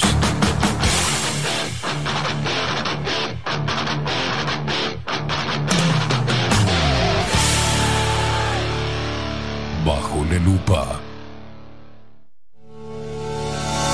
En Homeopatía Farmeco, Farmacia Ecológica del Uruguay, nos dedicamos exclusivamente a la elaboración de productos naturales con los más altos estándares de calidad y seguridad. Homeopatía, terapias florales, fitomedicamentos, fórmulas magistrales, cosmética natural y alimentos naturales. Estamos en nuestras dos casas, Constituyente 1735 y en Zabala 1377. Teléfono 2 403 2341, WhatsApp 095 85 45 32. En la web www.farmeco.com.uy. Enviamos a todo el país. Café Jurado, directamente desde la planta hasta su propia taza, siempre garantizando la mejor calidad. Café Jurado, su cuerpo, su intenso sabor y su aroma hacen de nuestro café un placer único. Desde 1912, pasión por el café. La Carola. 13 años haciendo las mejores paellas y tortillas españolas de Montevideo. Sus chefs, Marcos y Carola, no solo ofrecen las mejores paellas, sino que también tienen las mejores pavlovas de la ciudad. Cuentan con un jardín exclusivo para tapeos, degustaciones de vinos y reuniones familiares. También ofrecen un menú express con opción de pasta y jugos naturales. De martes a viernes a partir de las 20 horas, sábados y domingos, también al mediodía. Instagram, La Carola Tapas. Gonzalo Ramírez 2225, esquina Juan Polié. Reserva tu lugar 099 24 20 72. La Carola, el clásico de la ciudad. Si busco timbres notariales, Salón Libertad. y si busco juguetes, Salón Libertad. y si busco... No busques más. Salón Libertad tiene todo lo que te puedas imaginar. El salón más completo del centro. Agencia oficial de timbres notariales, profesionales y judiciales. Y si busco fotocopias, También en Salón Libertad. Paraguay 1344. Teléfono 2-938-33. y si busco golosinas, y si busco refrescos, y si busco alfajores, También Salón Libertad. 2-938-33. Mercería Las Labores. La mercería más antigua del país, desde hace más de 100 años junto a vos. Tristamar Baja, 1524, abierto de 9 a 19 horas. Visítanos en www.lanerialaslabores.com.uy. Facebook, Mercería Las Labores. En Instagram, Mercería Lanería Las Labores. 094-893-881. En artículos de mercería y lanería, lo que no encuentra aquí, no existe. Wolfer Contenedores. Realizamos oficinas, viviendas y proyectos a medida. En Wolfer Contenedores armamos el proyecto para tu vivienda con uno o más contenedores. Visita nuestro showroom en Ruta 1, kilómetro 155-500 y elegí tu vivienda. Wolfer Contenedores para entrega inmediata. Informate al 094-263-705 45 20 31 63 o en wolfer.com.uy. Wolfer Contenedores desde Colonia y Montevideo para todo el país. La imagen lo es todo. Adolfo Blanco, fotógrafo profesional. Una buena foto guarda tus recuerdos y también puede vender tus productos. Cobertura fotográfica de cumpleaños, bodas, eventos empresariales, retratos, books, fotos de productos, fotos para web. Fotógrafo profesional, Adolfo Blanco, 099 150 092. Mercado de Carnes La Vaquilla. Ofrece a sus clientes los mejores cortes y la mejor atención. Ventas por mayor y menor. Descuentos especiales a parrilladas, colegios y caterings. Envíos sin cargo. Teléfono 2-208-9877. Horarios de lunes a sábados de 7 a 13.30, de 17 a 20 horas. Domingos de 8 a 13 horas. El tierno sabor de nuestras mejores carnes a su mesa. Mercado de Carnes La Vaquilla. Avenida San Martín, 2555. Teléfono 2-208-9877. Envíos sin cargo.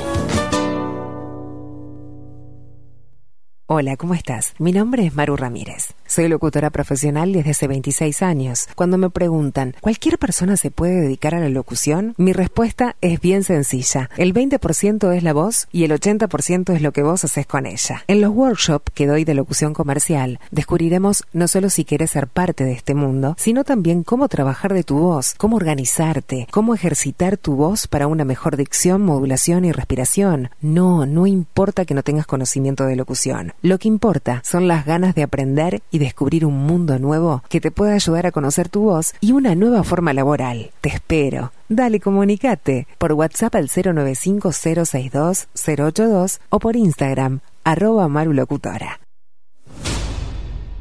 La 30. Radio Nacional. Puso la mañana de las radios bajo la lupa. Esteban Queimada hace periodismo en serio. De lunes a viernes, de 7 a 10. Bajo la lupa. Y agárrate fuerte. La 30. 11.30 AM. Escribinos por Telegram. Arroba bajo la lupa uy.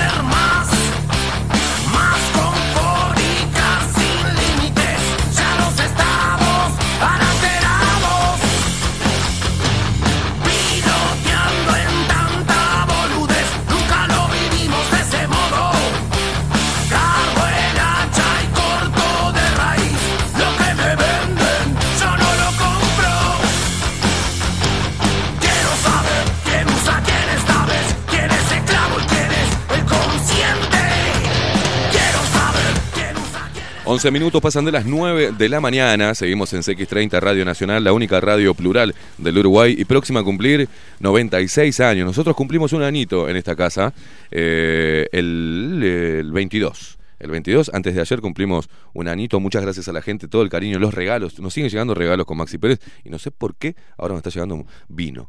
No sé qué mensaje dimos Maxi Pérez, pero todo vino nos llega. Sigan mandando vino que estamos bárbaros, ¿eh? Eh, Carmen, gracias por la planta, una planta hermosa que me dejó. Eh, te mando un abrazo enorme. De- muchos mensajes que no voy a leer porque quiero darle paso rápidamente a este señor y presentarlo eh, formalmente. Extramuros. Aldo Mazzucchelli y su columna Extramuros. Bajo la Lupa.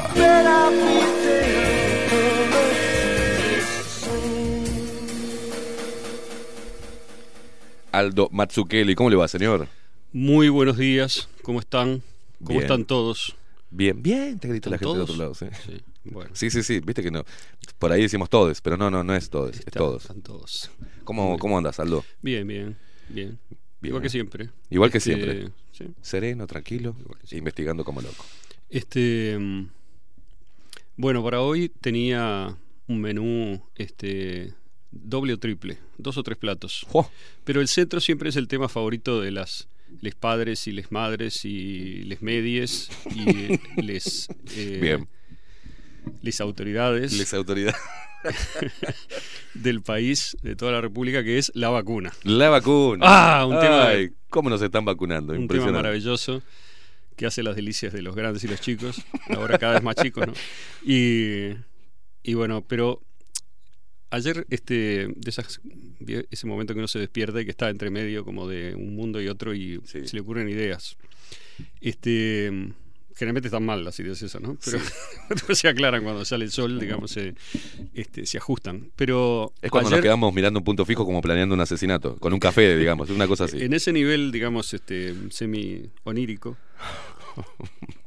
que no es lo mismo, lo mismo que semi oenírico, No. este, me di cuenta de que, bueno, me di cuenta, me di cuenta de que, de que, de que cuando llueve uno se moja, o sea, me di cuenta de una cosa obvia, que es que estamos desde un punto de vista en el medio de una irracionalidad este, absoluta, ¿no? Y uno, en realidad, eso no es una, no es una interpretación suficientemente buena para mí. Digamos, no es eso.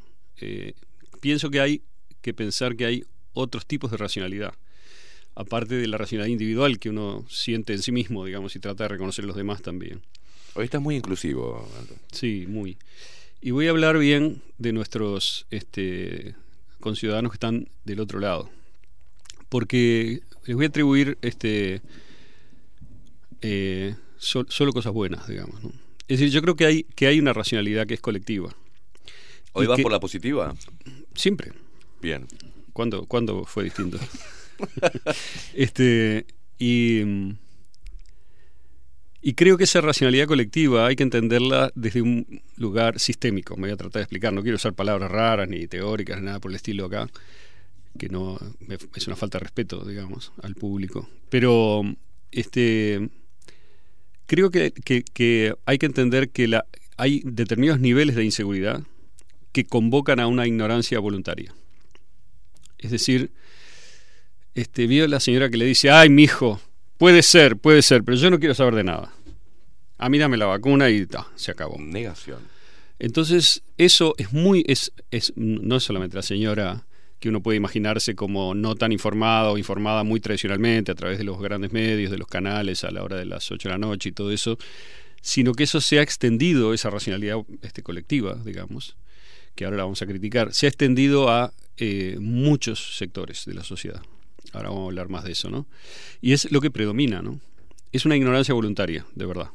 Es decir, yo creo que en algunos casos no, en algunos casos es involuntaria, quizás sean muchos, no sé, no sé hablar de porcentaje, ni me interesa eso, pero hay conceptualmente una ignorancia involuntaria, pero también una ignorancia voluntaria, es Sí. decir, laburada, digamos, ¿no? Trabajada para mantenerse así. Este, esto pasa porque la, tiene que ver con la comunicación, me parece, primero, pero no con la comunicación eh, en un sentido este, técnico, sino en un sentido emocional. Es decir, la, la comunicación, la confianza en los medios de comunicación tiene que ver con una pertenencia. Y todos los medios, este medio, Internet y los medios tradicionales, los canales, este, la radio, la, la- la prensa escrita, generan pertenencia, ¿no? También los medios nuevos, como digo, todos, ¿no? Sí, sí, Entonces es muy importante saber a quién le entregamos esa pertenencia, ¿no? Viste que la gente dice, este, te sigo, sigo a, sigo a tal, sigo. O sea, es como que el medio es un líder, ¿no? Y el otro dice, bueno, lo que diga tal, para mí, hasta que se demuestre lo contrario, en el mejor de los casos, ¿no? A veces es una confianza ciega, pero muchas veces es una confianza razonable. Es decir, la gente dice, bueno, hasta ahora tal no me falló. Por ejemplo, este, ha habido durante el año 2020, no voy a nombrar porque no, no es de buen gusto, pero ha habido programas de radio que eran muy escuchados y que tenían un nivel de legitimidad muy alto. Y esos programas de radio durante el 2020 han visto descender abruptamente su audiencia. Y eso es por algo, pasa por algo, pasa porque en determinado momento la parte de esa audiencia, una parte importante, empezó a sentir que había un ruido en lo que decía, en lo que se decía en ese programa, o un cansancio con una especie de. Entonces, eso, eso, eso es un fenómeno que es, es muy común y pasa a veces que es esa pérdida de confianza en la legitimidad del otro. Y ahí lo dejas de seguir, ¿no? Decís, no, no, este, no. Este, entonces, eh, los medios en general construyen esa legitimidad a lo largo del tiempo. No es algo que se gana de arranque, sino que hay que seguir, digamos, construyendo dos cosas. Por un lado, narrativas que sean sentidas por la gente como verosímiles y también como legítimas, ¿no? Es decir, que te reafirman hasta cierto punto en lo que crees. Este, y al mismo tiempo tienen que comunicar hechos que no se desmientan, ¿no? Demasiado, porque si te convertís en un medio que saca bombas todos los días y al día siguiente la tiene que desmentir o y, hay casos dramáticos, ¿no? En el 2020 ha habido casos dramáticos de eso del lado este de los dos lados, ¿no? Yo diría, pero sobre todo del lado de la de la ortodoxia, digamos. Por ejemplo, la revista The Lancet en Estados Unidos es una revista médica muy antigua que tiene una gran es probablemente una de las consideradas una de las revistas médicas más importantes del mundo o la más prestigiosa. Es eh, ahí donde todos los este, científicos o investigadores de medicina quieren publicar, ¿verdad? Mm. Esa revista, este, en, el, en, el- en febrero, esto ya lo conoce la gente, no voy a detenerme mucho, en febrero este, publicó una carta firmada por 27 virólogos, e infectólogos e investigadores, entre ellos Peter Daszak, famoso, que decían este, que cualquiera que pensara que el virus no era natural era, era un conspiranoico. Y que eran palabras muy fuertes, ¿no? Y con la autoridad científica de la revista y de los firmantes se convirtió en algo así como un, una gran barrera para que cualquiera que quisiera proponer una hipótesis contraria o que se investigase lo pudiese hacer. Bueno, la revista de Lancet acaba hace dos o tres días de editar ese artículo y acaba de sacar a Peter Daszak de este el grupo investigador sobre este sobre lo que- el origen del virus que había formado, no es el de la OMS, es otro, ¿no? que formó Mm. de Lancet. Este, y este es el segundo escándalo grueso en el cual está metido The Lancet, los dos en el mismo sentido, porque en junio, mayo-junio, publicó un artículo contra la hidroxicloroquina que tuvo que retirar porque era trucho. Los autores no habían hecho los estudios que decían, los números que daban eran falsos, eran inventados completamente, eran delirantes también, no hablaban de 100.000 casos estudiados. Bueno, este, son dos cosas gruesas que fueron a la línea de flotación de la legitimidad de, de Lancet. No quiere decir que la va a perder del todo, porque, como vamos a ver, hay mucha gente que quiere este, mantener el sistema funcionando, que yo creo que ese es el, el punto fundamental. ¿no? Pero bueno, la gente entonces, todos, cuando seguimos un medio, como decir, seguimos, ¿no? Sí. Es decir, tenemos, sentimos que pertenecemos, en cierto modo, a algo en común con ese medio, ¿no? Y con, la, con lo que ese medio publica. Por eso los medios tienen un, aunque lo quieran o no, tienen un, este, un cierto costado político, no partidario necesariamente, pero sí narrativamente van configurando narrativas que tienen que no pueden estar en conflicto continuo con todas las posiciones políticas porque si no van quedando cada vez más raros que es lo que le pasa a Extramuros no pero bueno igual Bienvenido al club. este se es una cosa que también se puede hacer porque hay un pequeño nicho ahí de este cuestiono todas las narrativas discuto Claro. todas las narrativas no pero bueno ese es otro perfil, en todo caso, también está dentro de una cierta legitimidad, que es la legitimidad de la gente que dice hay que cuestionar todas las narrativas. Mm. Estos son los que me dicen eh, lo que quiero escuchar. O sea que finalmente es lo mismo de- desde otro lugar. ¿no? Bueno, pero es indefectiblemente uno exacto, lo hace. exacto. Entonces, ¿pero qué pasa, digamos, cuando uno dice, yo digo que la gente siente la pertenencia, eso es porque sentir quiere decir, este, no, no es verdad que uno está verificando cada dato. Es imposible eso en el mundo de hoy, ¿no? Entonces, uno lo que hace más bien es ir verificando datos, a veces, muchas veces, buscando fuentes distintas que converjan, que afirmen lo mismo, que cierre de una manera y no de otra. Eso es un, un caso extremo de alguien como nosotros que está investigando, pensando, mirando, digamos, tratando todos los días realmente de buscar más información. Pero ese no es el caso de la gran mayoría. La gran mayoría está eh, más bien funcionando y su interés por investigar es, es secundario, digamos. O sea, esperando que todo ese proceso Está- pase y alineándose alguno Ahí está. que salga con un análisis o con, o con un, o con una postura, digamos. Entonces, este es un punto clave, ¿no? Yo pienso que a la mayor parte de, la- de las personas, sobre todo las que están en la posición que vamos a comentar hoy, que es este, la vacuna es la única salida a esto, hay que vacunarse, hay que vacunar a todos, hay que vacunar a los jóvenes, hay que vacunar a los niños, el que no se vacuna, este, bueno, hay una serie de críticas, ¿no? Eh, yo creo que a una persona le basta sentir, ir sintiendo, ¿no? Que su mundo no se derrumba, sino que con la información que tiene el barco sigue flotando, digamos, y sigue, y sigue más o menos equilibradamente, va a seguir flotando.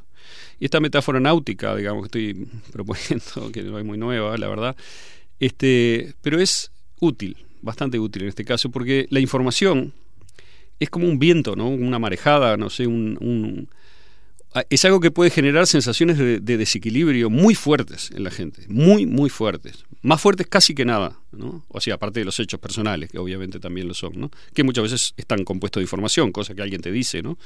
Es decir, es la información la que, la que genera esos desequilibrios, tiene un potencial gigantesco de este, golpear el barco, como quien dice, y hacerlo mover, ¿no? Te enfrentas ante tus propias creencias y tus propios pensamientos que tenías como ciertos. Entonces es difícil todo el Exacto. proceso que sucede. Sensaciones de miedo, de pánico, ¿no? de inseguridad, de inestabilidad, son muy comunes cuando se comunican cosas extraordinarias. ¿no? Vamos a poner ejemplos. El asesinato de Kennedy es un ejemplo. Este, yo era muy chiquitito, no me acuerdo. Tengo un vaguísimo recuerdo que es muy interesante de, de ir en el auto con mis padres y que por la radio dan la noticia y una sensación como de zozobra o algo así. Claro. Este, el SIDA es otro ejemplo, ¿no? Con todos los cuestionamientos que hay ahora, digamos, a lo que pasó, incluso a la luz de lo que está pasando ahora, pero eso es un tema quizá para otro día. El, el, el 9-11, ¿no? El 11 de septiembre es otro ejemplo Sí. de, de- Y la pandemia es otro, ¿no? Son todos, en todos los casos, yo diría que la ecología, digamos, el equilibrio narrativo de la sociedad, inmediatamente exige explicaciones que le permitan seguir adelante, ¿no? Eh, si- sin, eh, sin, que el barco se dé vuelta, digamos. O sea, ¿cómo hago para entender esto rápido y sentir otra vez la sensación de que la nave está como flotando en su sitio, ¿no? Entonces, esa necesidad hace que muchas veces se abracen de apuro explicaciones, que son las que se brindan, ¿no?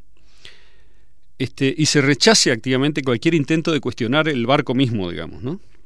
Su rumbo, su nivel de real de seguridad, lo cual es muy sensato, porque si uno está en un barco, no, lo- no va a empezar a serruchar, digamos, claro. el fondo, ¿no? O sea, la, la reacción esa es una reacción defensiva, pero es una reacción colecti- que colectivamente tiene sentido. Es Eso es supervivencia pura. Claro.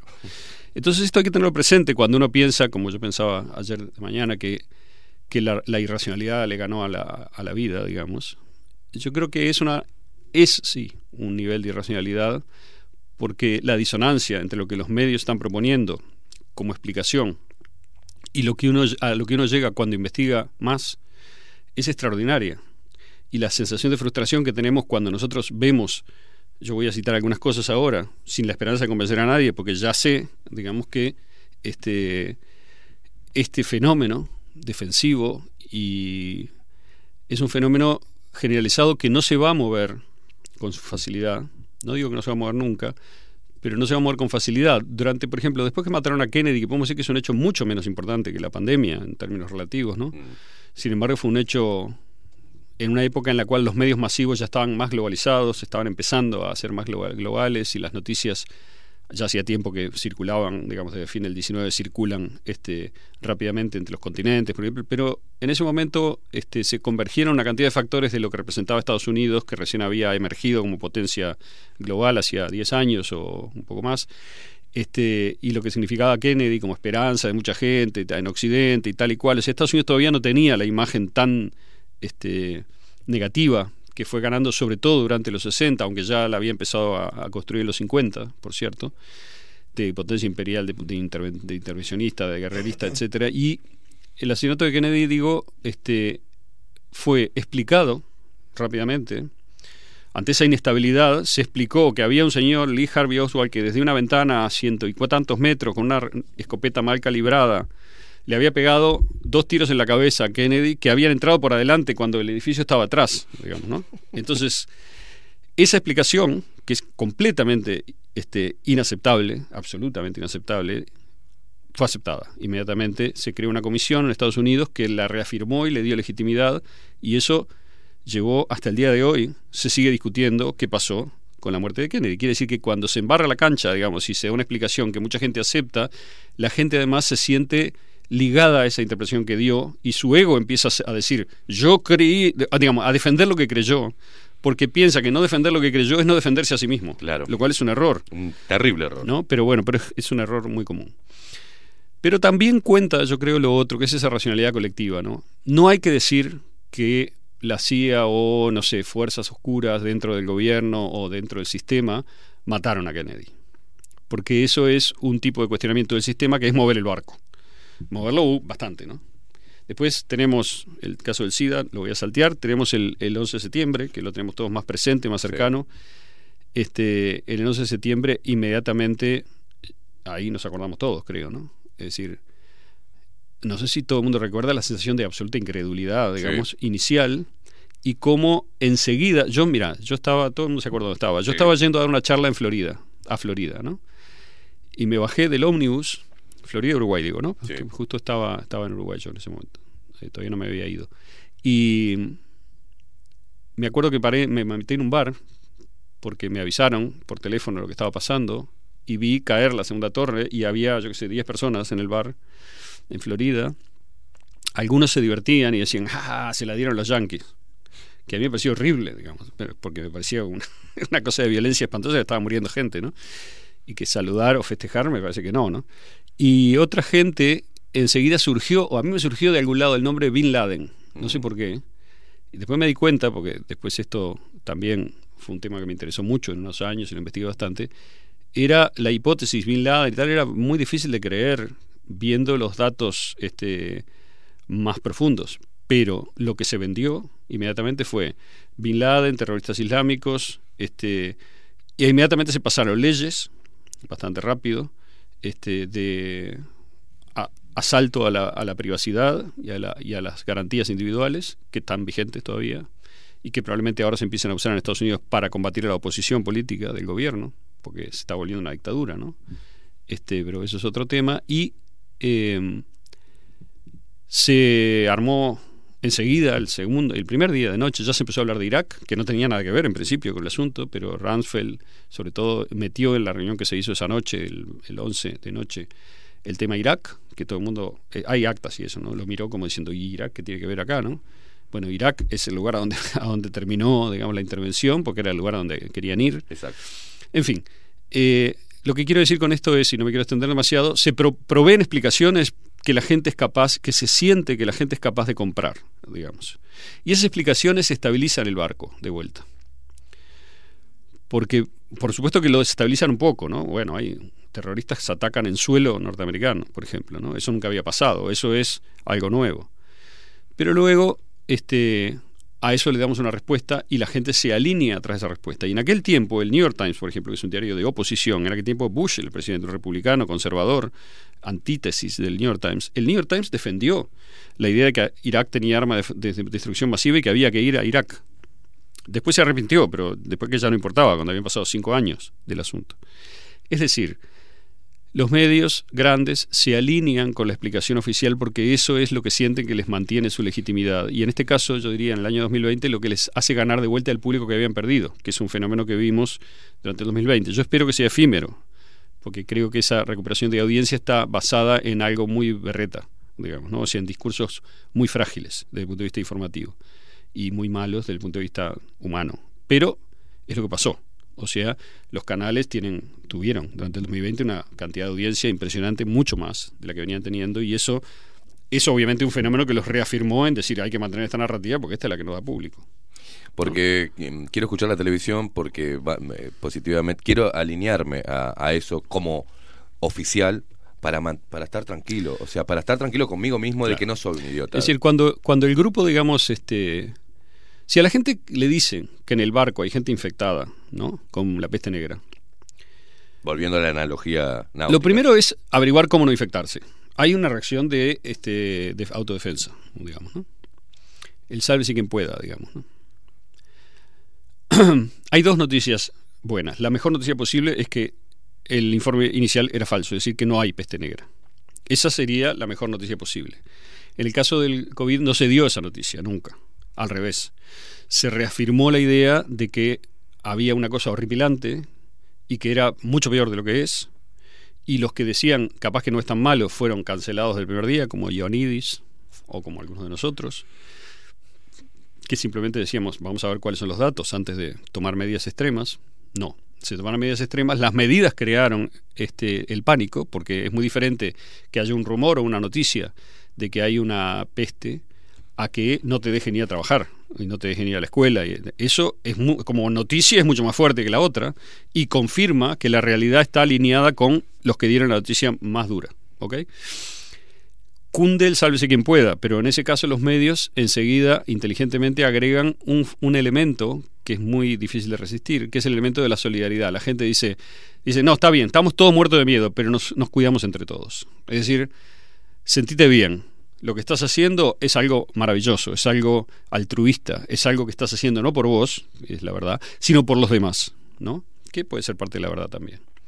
Entonces, decía que hay dos noticias que serían buenas. Una es que no habría peste negra en el barco, esa noticia no se dio.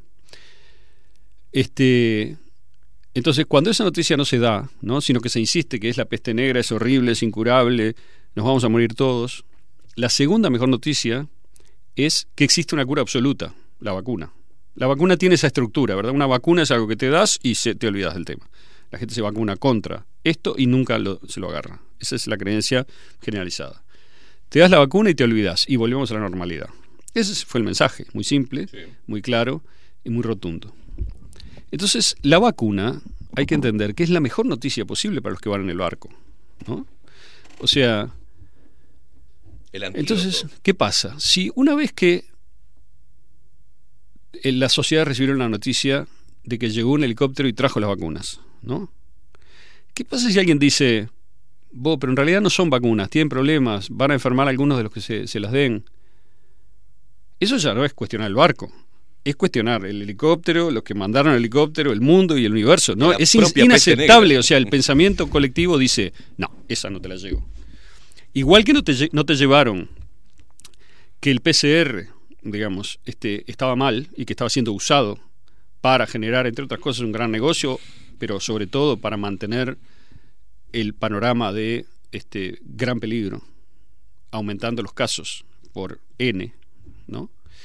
Debido al CT alto que se usó y que se, se seguía usando hasta hace poco, que ahora parece que lo están bajando. Este, no, de veras. Sí, sí, ya sé. Eso, ah, cuando se informó eso, o cuando se informaron muchas otras cosas que cuestionaban el relato fundamental, eh, la razón por la cual la gente lo rechaza es por una razón de pensamiento colectivo, de racionalidad colectiva, que es no muevas el barco, no puedes, no, no, eso no lo puedo creer, porque si creo eso, entonces tengo que descreer, digo, no solamente voy en un barco, sino que no tengo puerto donde llegar, porque donde llego son todos canallas los que manejan el puerto, Claro. digamos, y no hay más mundo, no hay más sociedad, no, eso no, no, no es creíble, no es aceptable, mejor dicho. ¿Quiénes son, digamos, este... eh, ¿Cuál es el problema? Yo creo que uno de los problemas es que para que ese fenómeno de alineamiento binario se dé, es porque es más fácil, esto lo dije de muchas formas, pero es importante verlo, es más fácil funcionar en un régimen de bueno o malo. Yo creo que hay algo innato, quizá, digamos, en la gente de dividir en dos y decir los buenos y los malos. Yo quiero estar al lado de los buenos y los a los otros califico como malos. Y eso, ojo, porque pasa de los dos lados, ¿no? Porque, digamos, uno también a veces cuando se frustra viendo la in- increíble, digamos, este, negativa mirar la información que hay, información seria, sólida, repetida por muchas fuentes, convergente, es información rechequeada, etcétera. eh, cuando uno se frustra con eso, uno dice, ah, estos son todos tarados, digamos, no, no están viendo lo que está pasando. No, hay, de la misma manera que uno dice, no vas a vacunar a mi hijo porque este, esto yo tengo información de que es potencialmente muy peligroso y no tengo por qué, digamos, porque no hay suficiente riesgo. Los otros tienen la misma pasión del otro lado y dicen, no, quiero salvar a mi hijo, lo tengo que vacunar. Es una cosa que a veces uno no se da cuenta, digamos. Pero eso está creado por ese tipo de racionalidad colectiva que ha llevado a la mayoría de la gente, porque yo creo que es una regla de la sociedad, es que la estabilidad es lo último que se pierde, digamos, ¿no? O sea, se sigue manteniendo a toda costa y con todas las disonancias y ruidos informativos que haya, igual se trata de mantener hasta el último instante, digamos. Estamos en ese proceso, se está tratando de mantener hasta el último momento la racionalidad vendida y comprada por la gente. Ayer escuchaba una persona me pasó un audio de un grupo de gente, de empresarios y gente, digamos, que estaban este, charlando en un, en un Zoom y salió el tema de las vacunas y es muy cholula la conversación, ¿no? Me llamó mucho la atención, ¿no? Uno decía, había argentinos y uruguayos, uno decía, ah, sí, que en Uruguay qué bueno que dan la Pfizer, porque es como, qué serio, ¿viste? O sea, y yo este, voy a ir y me la voy a dar ahí, porque, y, y otro estaba festejando porque se la había podido dar, y otra que decía, no, y yo voy a cu- vacunar a mi hijo porque, este, eh, cuanto antes pueda, porque cumplió 12 hace dos meses y ahora, digamos, este, ya por suerte, la Por puedo- suerte. lo puedo vacunar. O sea, hay toda una, una ¿cómo decir? Una, una lógica que es colectiva y que yo creo que es difícil culpar individualmente a cualquier persona que la siga y que tenemos que tener cuidado con eso porque Mm. hay una racionalidad colectiva que ampara todo eso. Y si una persona no da pasos más allá y no busca más información, no la encuentra. Porque el sistema está perfectamente armado, Diseñado. Sí, está bien, está- se diseñó a sí mismo, no es que alguien lo haya diseñado y calculado. Se fue diseñando a sí mismo porque estas son cosas sistémicas justamente que se, se generan a sí mismas, ¿no? Es decir, digamos, crecen y se hacen más masivos los medios que, re- que reconfirman más estas ideas colectivas de estabilidad, de funcionamiento del sistema, cosas positivas, digamos, ¿no? Solidaridad, Este, empatía. Sí, sí, buenos valores declarados, yo, que muchas veces son lo contrario en realidad, lamentablemente, pero igual lo que importa es que lo que se declara y lo que la mayor parte de la gente cree es este, algo bueno, digamos, ¿no? Entonces eso es lo último que se pierde.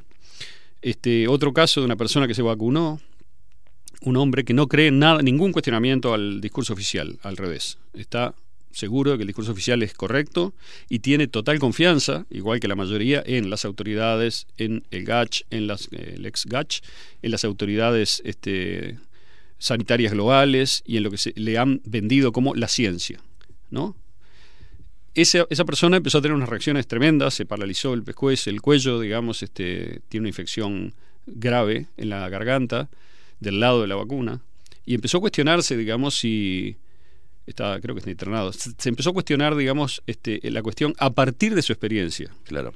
Entonces, esto es un fenómeno que puede haber ocurrido muchas veces, digamos, no vamos a entrar en eso ahora, pero lo que digo es, ¿cómo se hace para ir erosionando esa creencia colectiva? Solo los hechos la pueden erosionar y la comunicación correcta de los hechos. Y a eso es a lo que me voy a referir ahora, en la segunda parte, que es, eh, ¿qué es lo que pasa cuando este, uno investiga un poco sobre la frase de cabecera del, del mundo en el cual estamos hoy, que es la vacuna es perfectamente segura y es muy eficaz.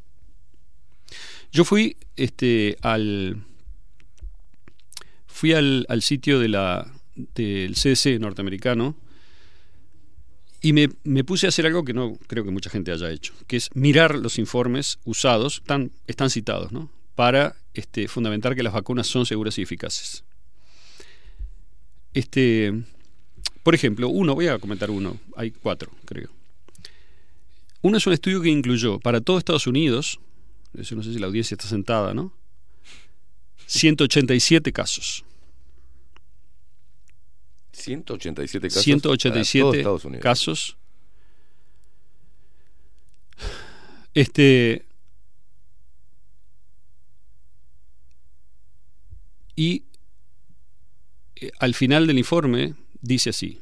Los resultados de este informe están sujetos al menos a seis limitaciones. Lo dicen los propios autores al final, después que uno ya leyó las conclusiones, que son positivas, después que uno miró más o menos la metodología, más abajo, más abajo, más abajo dice, los resultados de este informe están sujetos al menos a seis limitaciones.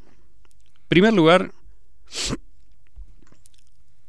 las estimaciones fueron amplias debido al pequeño tamaño de la muestra y el número de participantes fue demasiado pequeño para evaluar la eficacia de la vacuna por producto vacunal, grupo de edad o condiciones subyacentes. O sea que la primera limitación que tiene el estudio, lo voy a traducir al español, Sí. que tiene el estudio que fundamenta la eficacia de las vacunas es que el estudio no puede fundamentar la eficacia de las vacunas.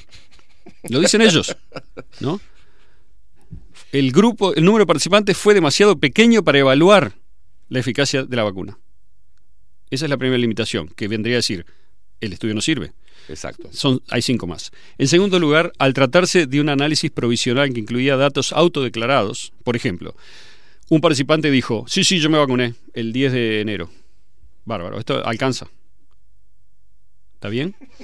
O sea, dice, el estado de vacunación podría haberse clasificado erróneamente o los participantes podrían haber recordado de forma imperfecta la fecha de vacunación o de inicio de la enfermedad. Es decir, los datos no son confiables, no están No verificados. sirve para nada. Tercer lugar, Sí. Quedan cuatro. Ay, Dios mío. Tercer lugar, no se puede excluir el sesgo de selección y los factores de confusión residuales. Quiere decir, de repente todos los participantes del estudio son empleados de Pfizer.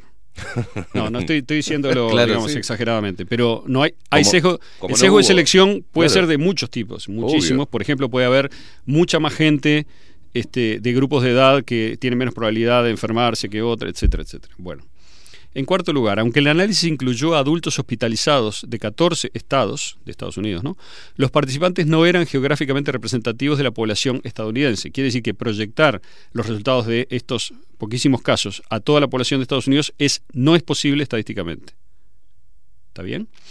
En quinto lugar, el diseño de casos y controles infiere una protección de la vacuna basada en las asociaciones entre el resultado de la enfermedad y la vacunación previa, atención, pero no puede establecer la causalidad.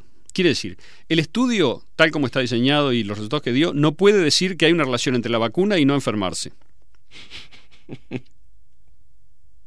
Por último, no se duró, no se evaluó, perdón, la duración de la eficacia de la vacuna ni la eficacia de la vacuna en los COVID-19 no hospitalizados, porque el estudio se llevó sobre pacientes que terminaron hospitalizados.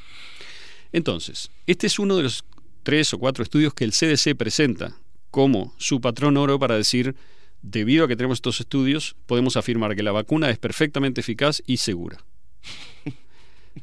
Ahí eh, capaz que la audiencia entiende por qué me desperté después de haber leído esto el día anterior pensando que estamos todos locos, pero no.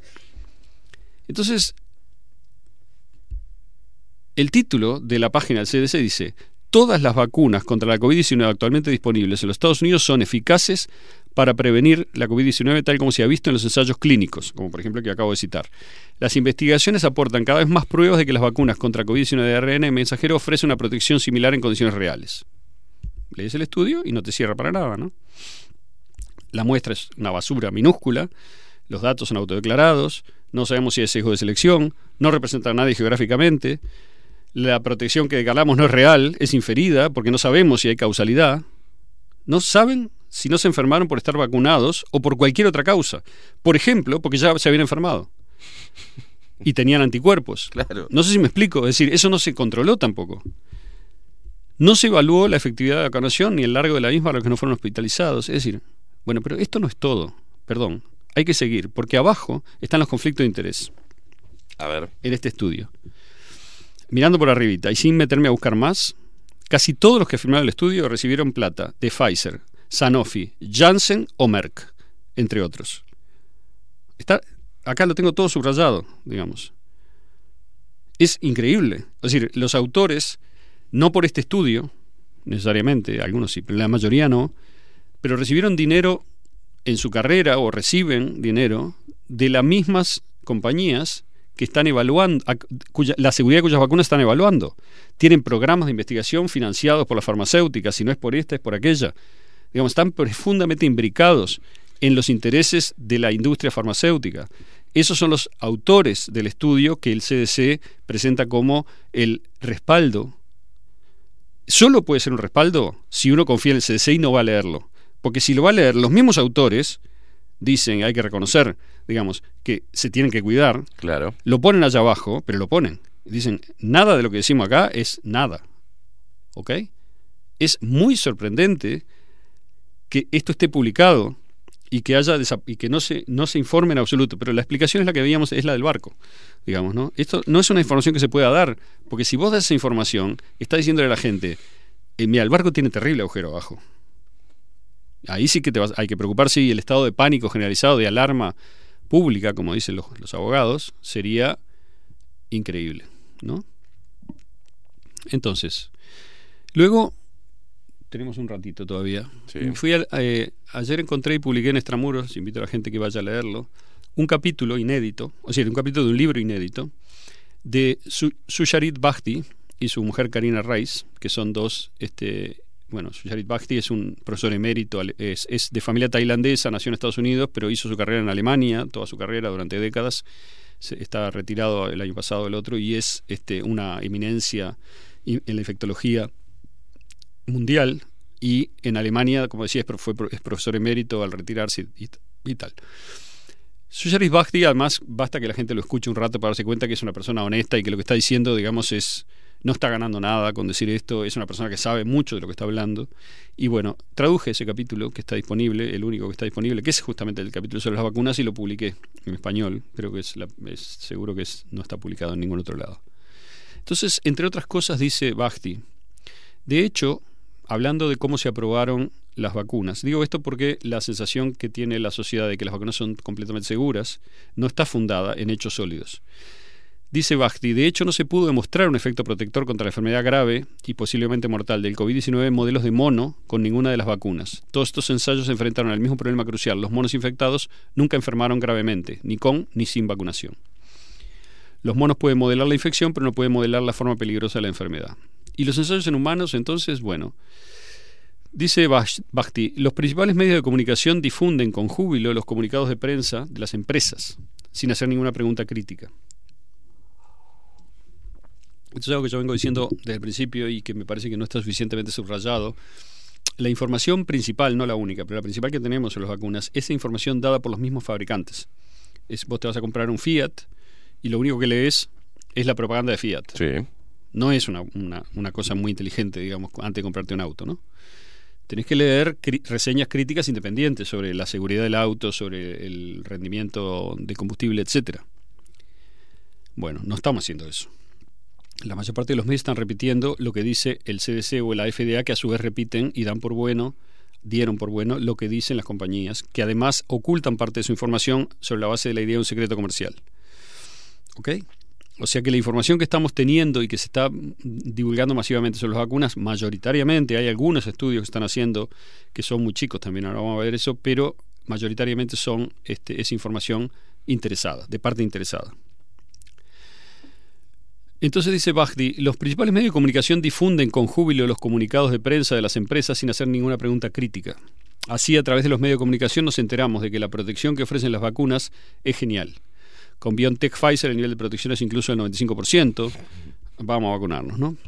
Pero dice Bajdi, ¿cómo se obtienen esas cifras? Sabiendo que las personas sanas rara vez contraen la COVID-19 que pone en peligro su vida. Explica. De hecho, entre los más de 40.000 sujetos de prueba del estudio de BioNTech Pfizer, solo se produjeron 170 casos de COVID-19. ¿Está claro lo que estoy diciendo? 40.000 40.000. sujetos de prueba, solo se enfermaron 170. 170.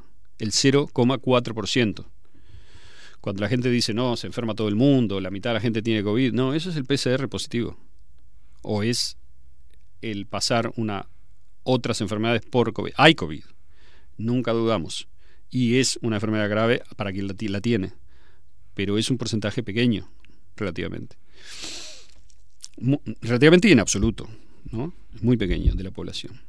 De ellos, o sea, de esos 170, se produjeron 80 los vacunados, uno grave y 162 en el grupo de control no vacunado. De ahí es de donde sale la idea de que hay 95%. O sea, de un total de 170 personas, teniendo en cuenta ese pequeño número de casos en general, dice Bhakti, la evidencia debe ser descrita como claramente ridícula desde un punto de vista científico. No se puede hacer una afirmación general sobre la seguridad de la- las vacunas con 170 casos. ¿Ok? Sin embargo, es lo que se hizo. Así fue que obtuvieron la aprobación de emergencia. Eh, en este caso, Pfizer. 170 casos. En 40.000. Sí. Además, ¿cómo definió este estudio un caso de COVID? Así, síntomas como tos, resfriado, ronquera y una prueba PCR positiva. Eso es COVID. Se baja, se baja mucho más. O sea que yo, por ejemplo, que acabo de toser, Sí. si me hacen un PCR a 45 ciclos o a 37 y me da Me o a, sale tre- o a positivo. 32 y me da positivo, soy un enfermo COVID Exacto. para el, el señor Pfizer. Y me usa para decir, no se enfermó gravemente. La vacuna fue la que lo protegió. ¿Está bien? Este. Pero hubo cientos de personas que tuvieron graves efectos secundarios. Algunos de los cuales llevaron a la hospitalización en el estudio de Pfizer. En el estudio de en el Pfizer. estudio.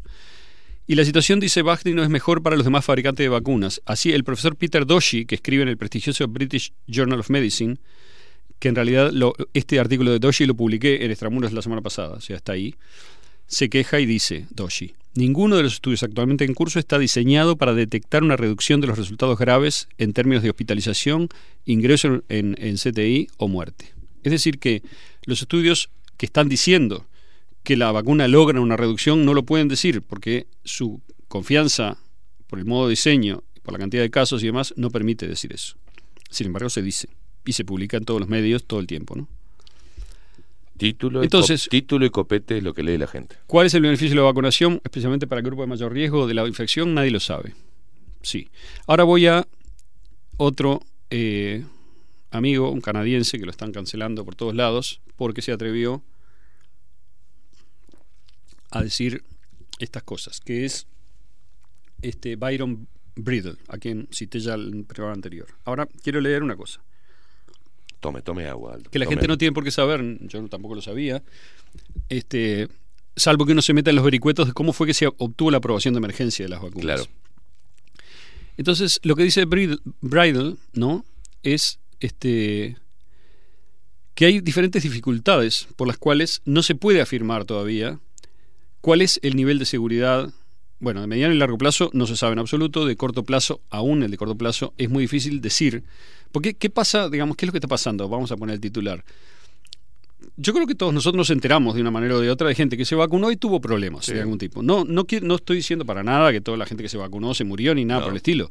Estoy diciendo que un porcentaje pe- pequeño, probablemente, de los vacunados totales tuvo problemas. ¿sí? En algunos casos hay gente que falleció después de vacunarse de manera muy cercana a la vacunación, pero claro, en la medida en que no se busca si hay una relación causa-efecto, esa relación causa-efecto no se puede probar ni postular, porque no se la está buscando.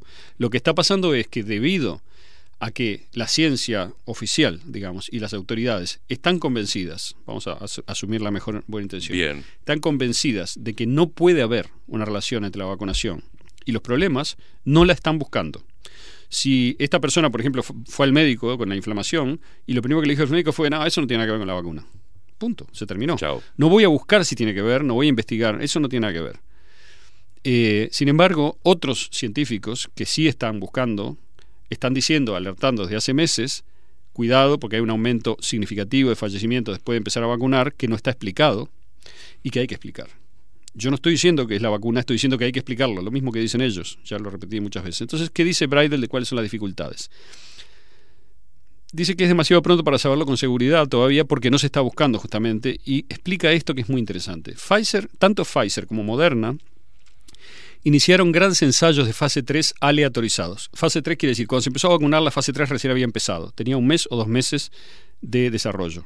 Y normalmente se espera unos dos años en la fase 3. Con lo cual, había que seguir la fase 3 durante dos años con la gente que se iba vacunando. Y de hecho, esa fue una de las lógicas de la aprobación. Usted se da la vacuna y nosotros vemos cómo le va. Si le va bien, la vacuna se, se confirma y si a usted le va mal, la vacuna eh, se corregirá. Entonces, Pfizer y Moderna iniciaron grandes ensayos de fase 3 aleatorizados, doblemente ciegos y controlados con placebo.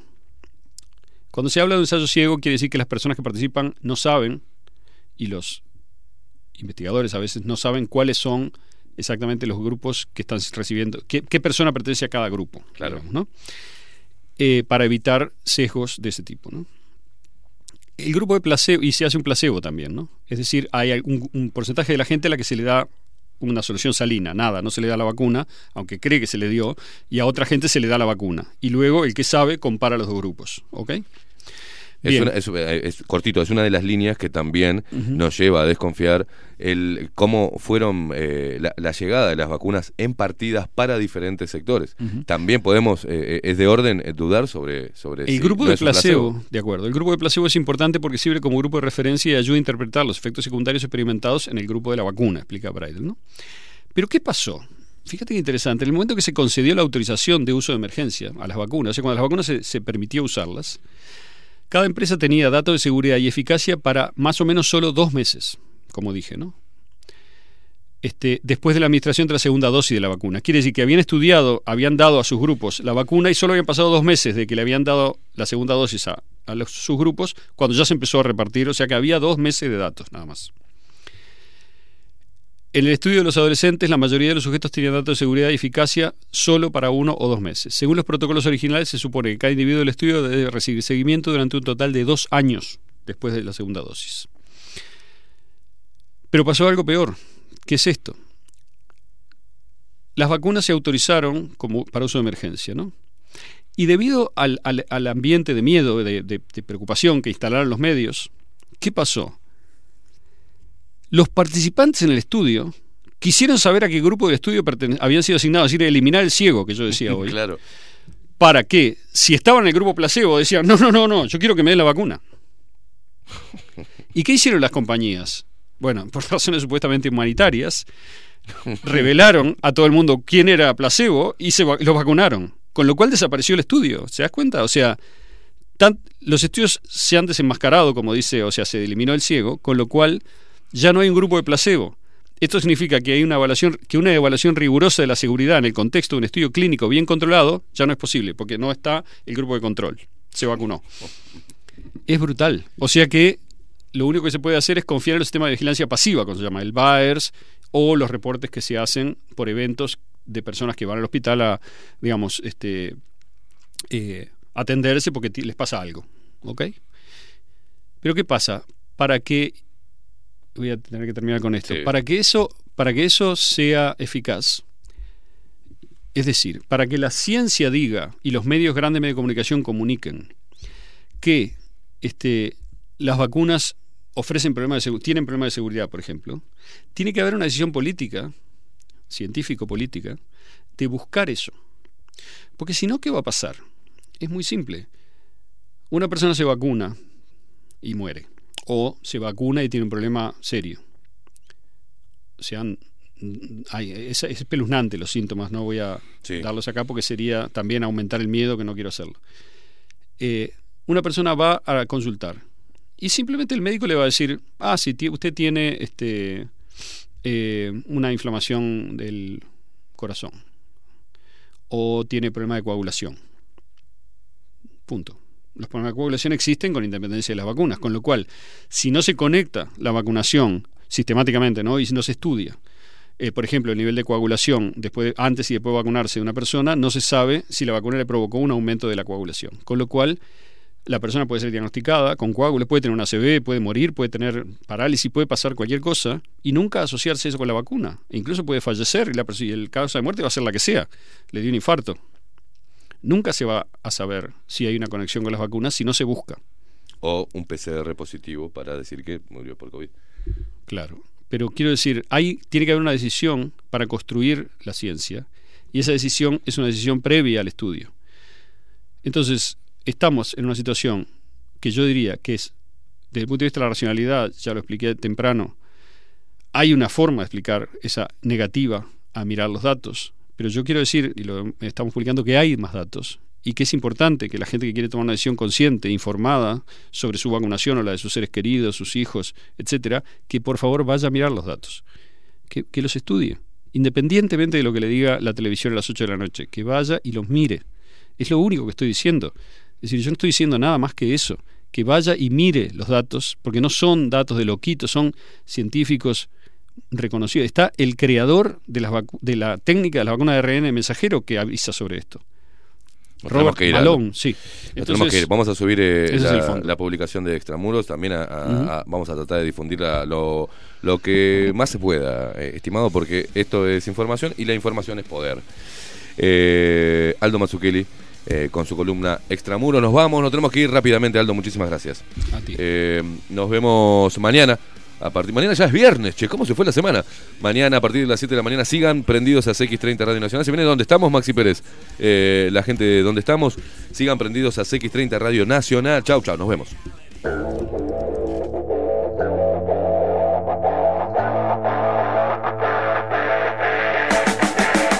Hasta aquí. Hasta aquí. Esteban Queimada nos presentó Bajo la Lupa.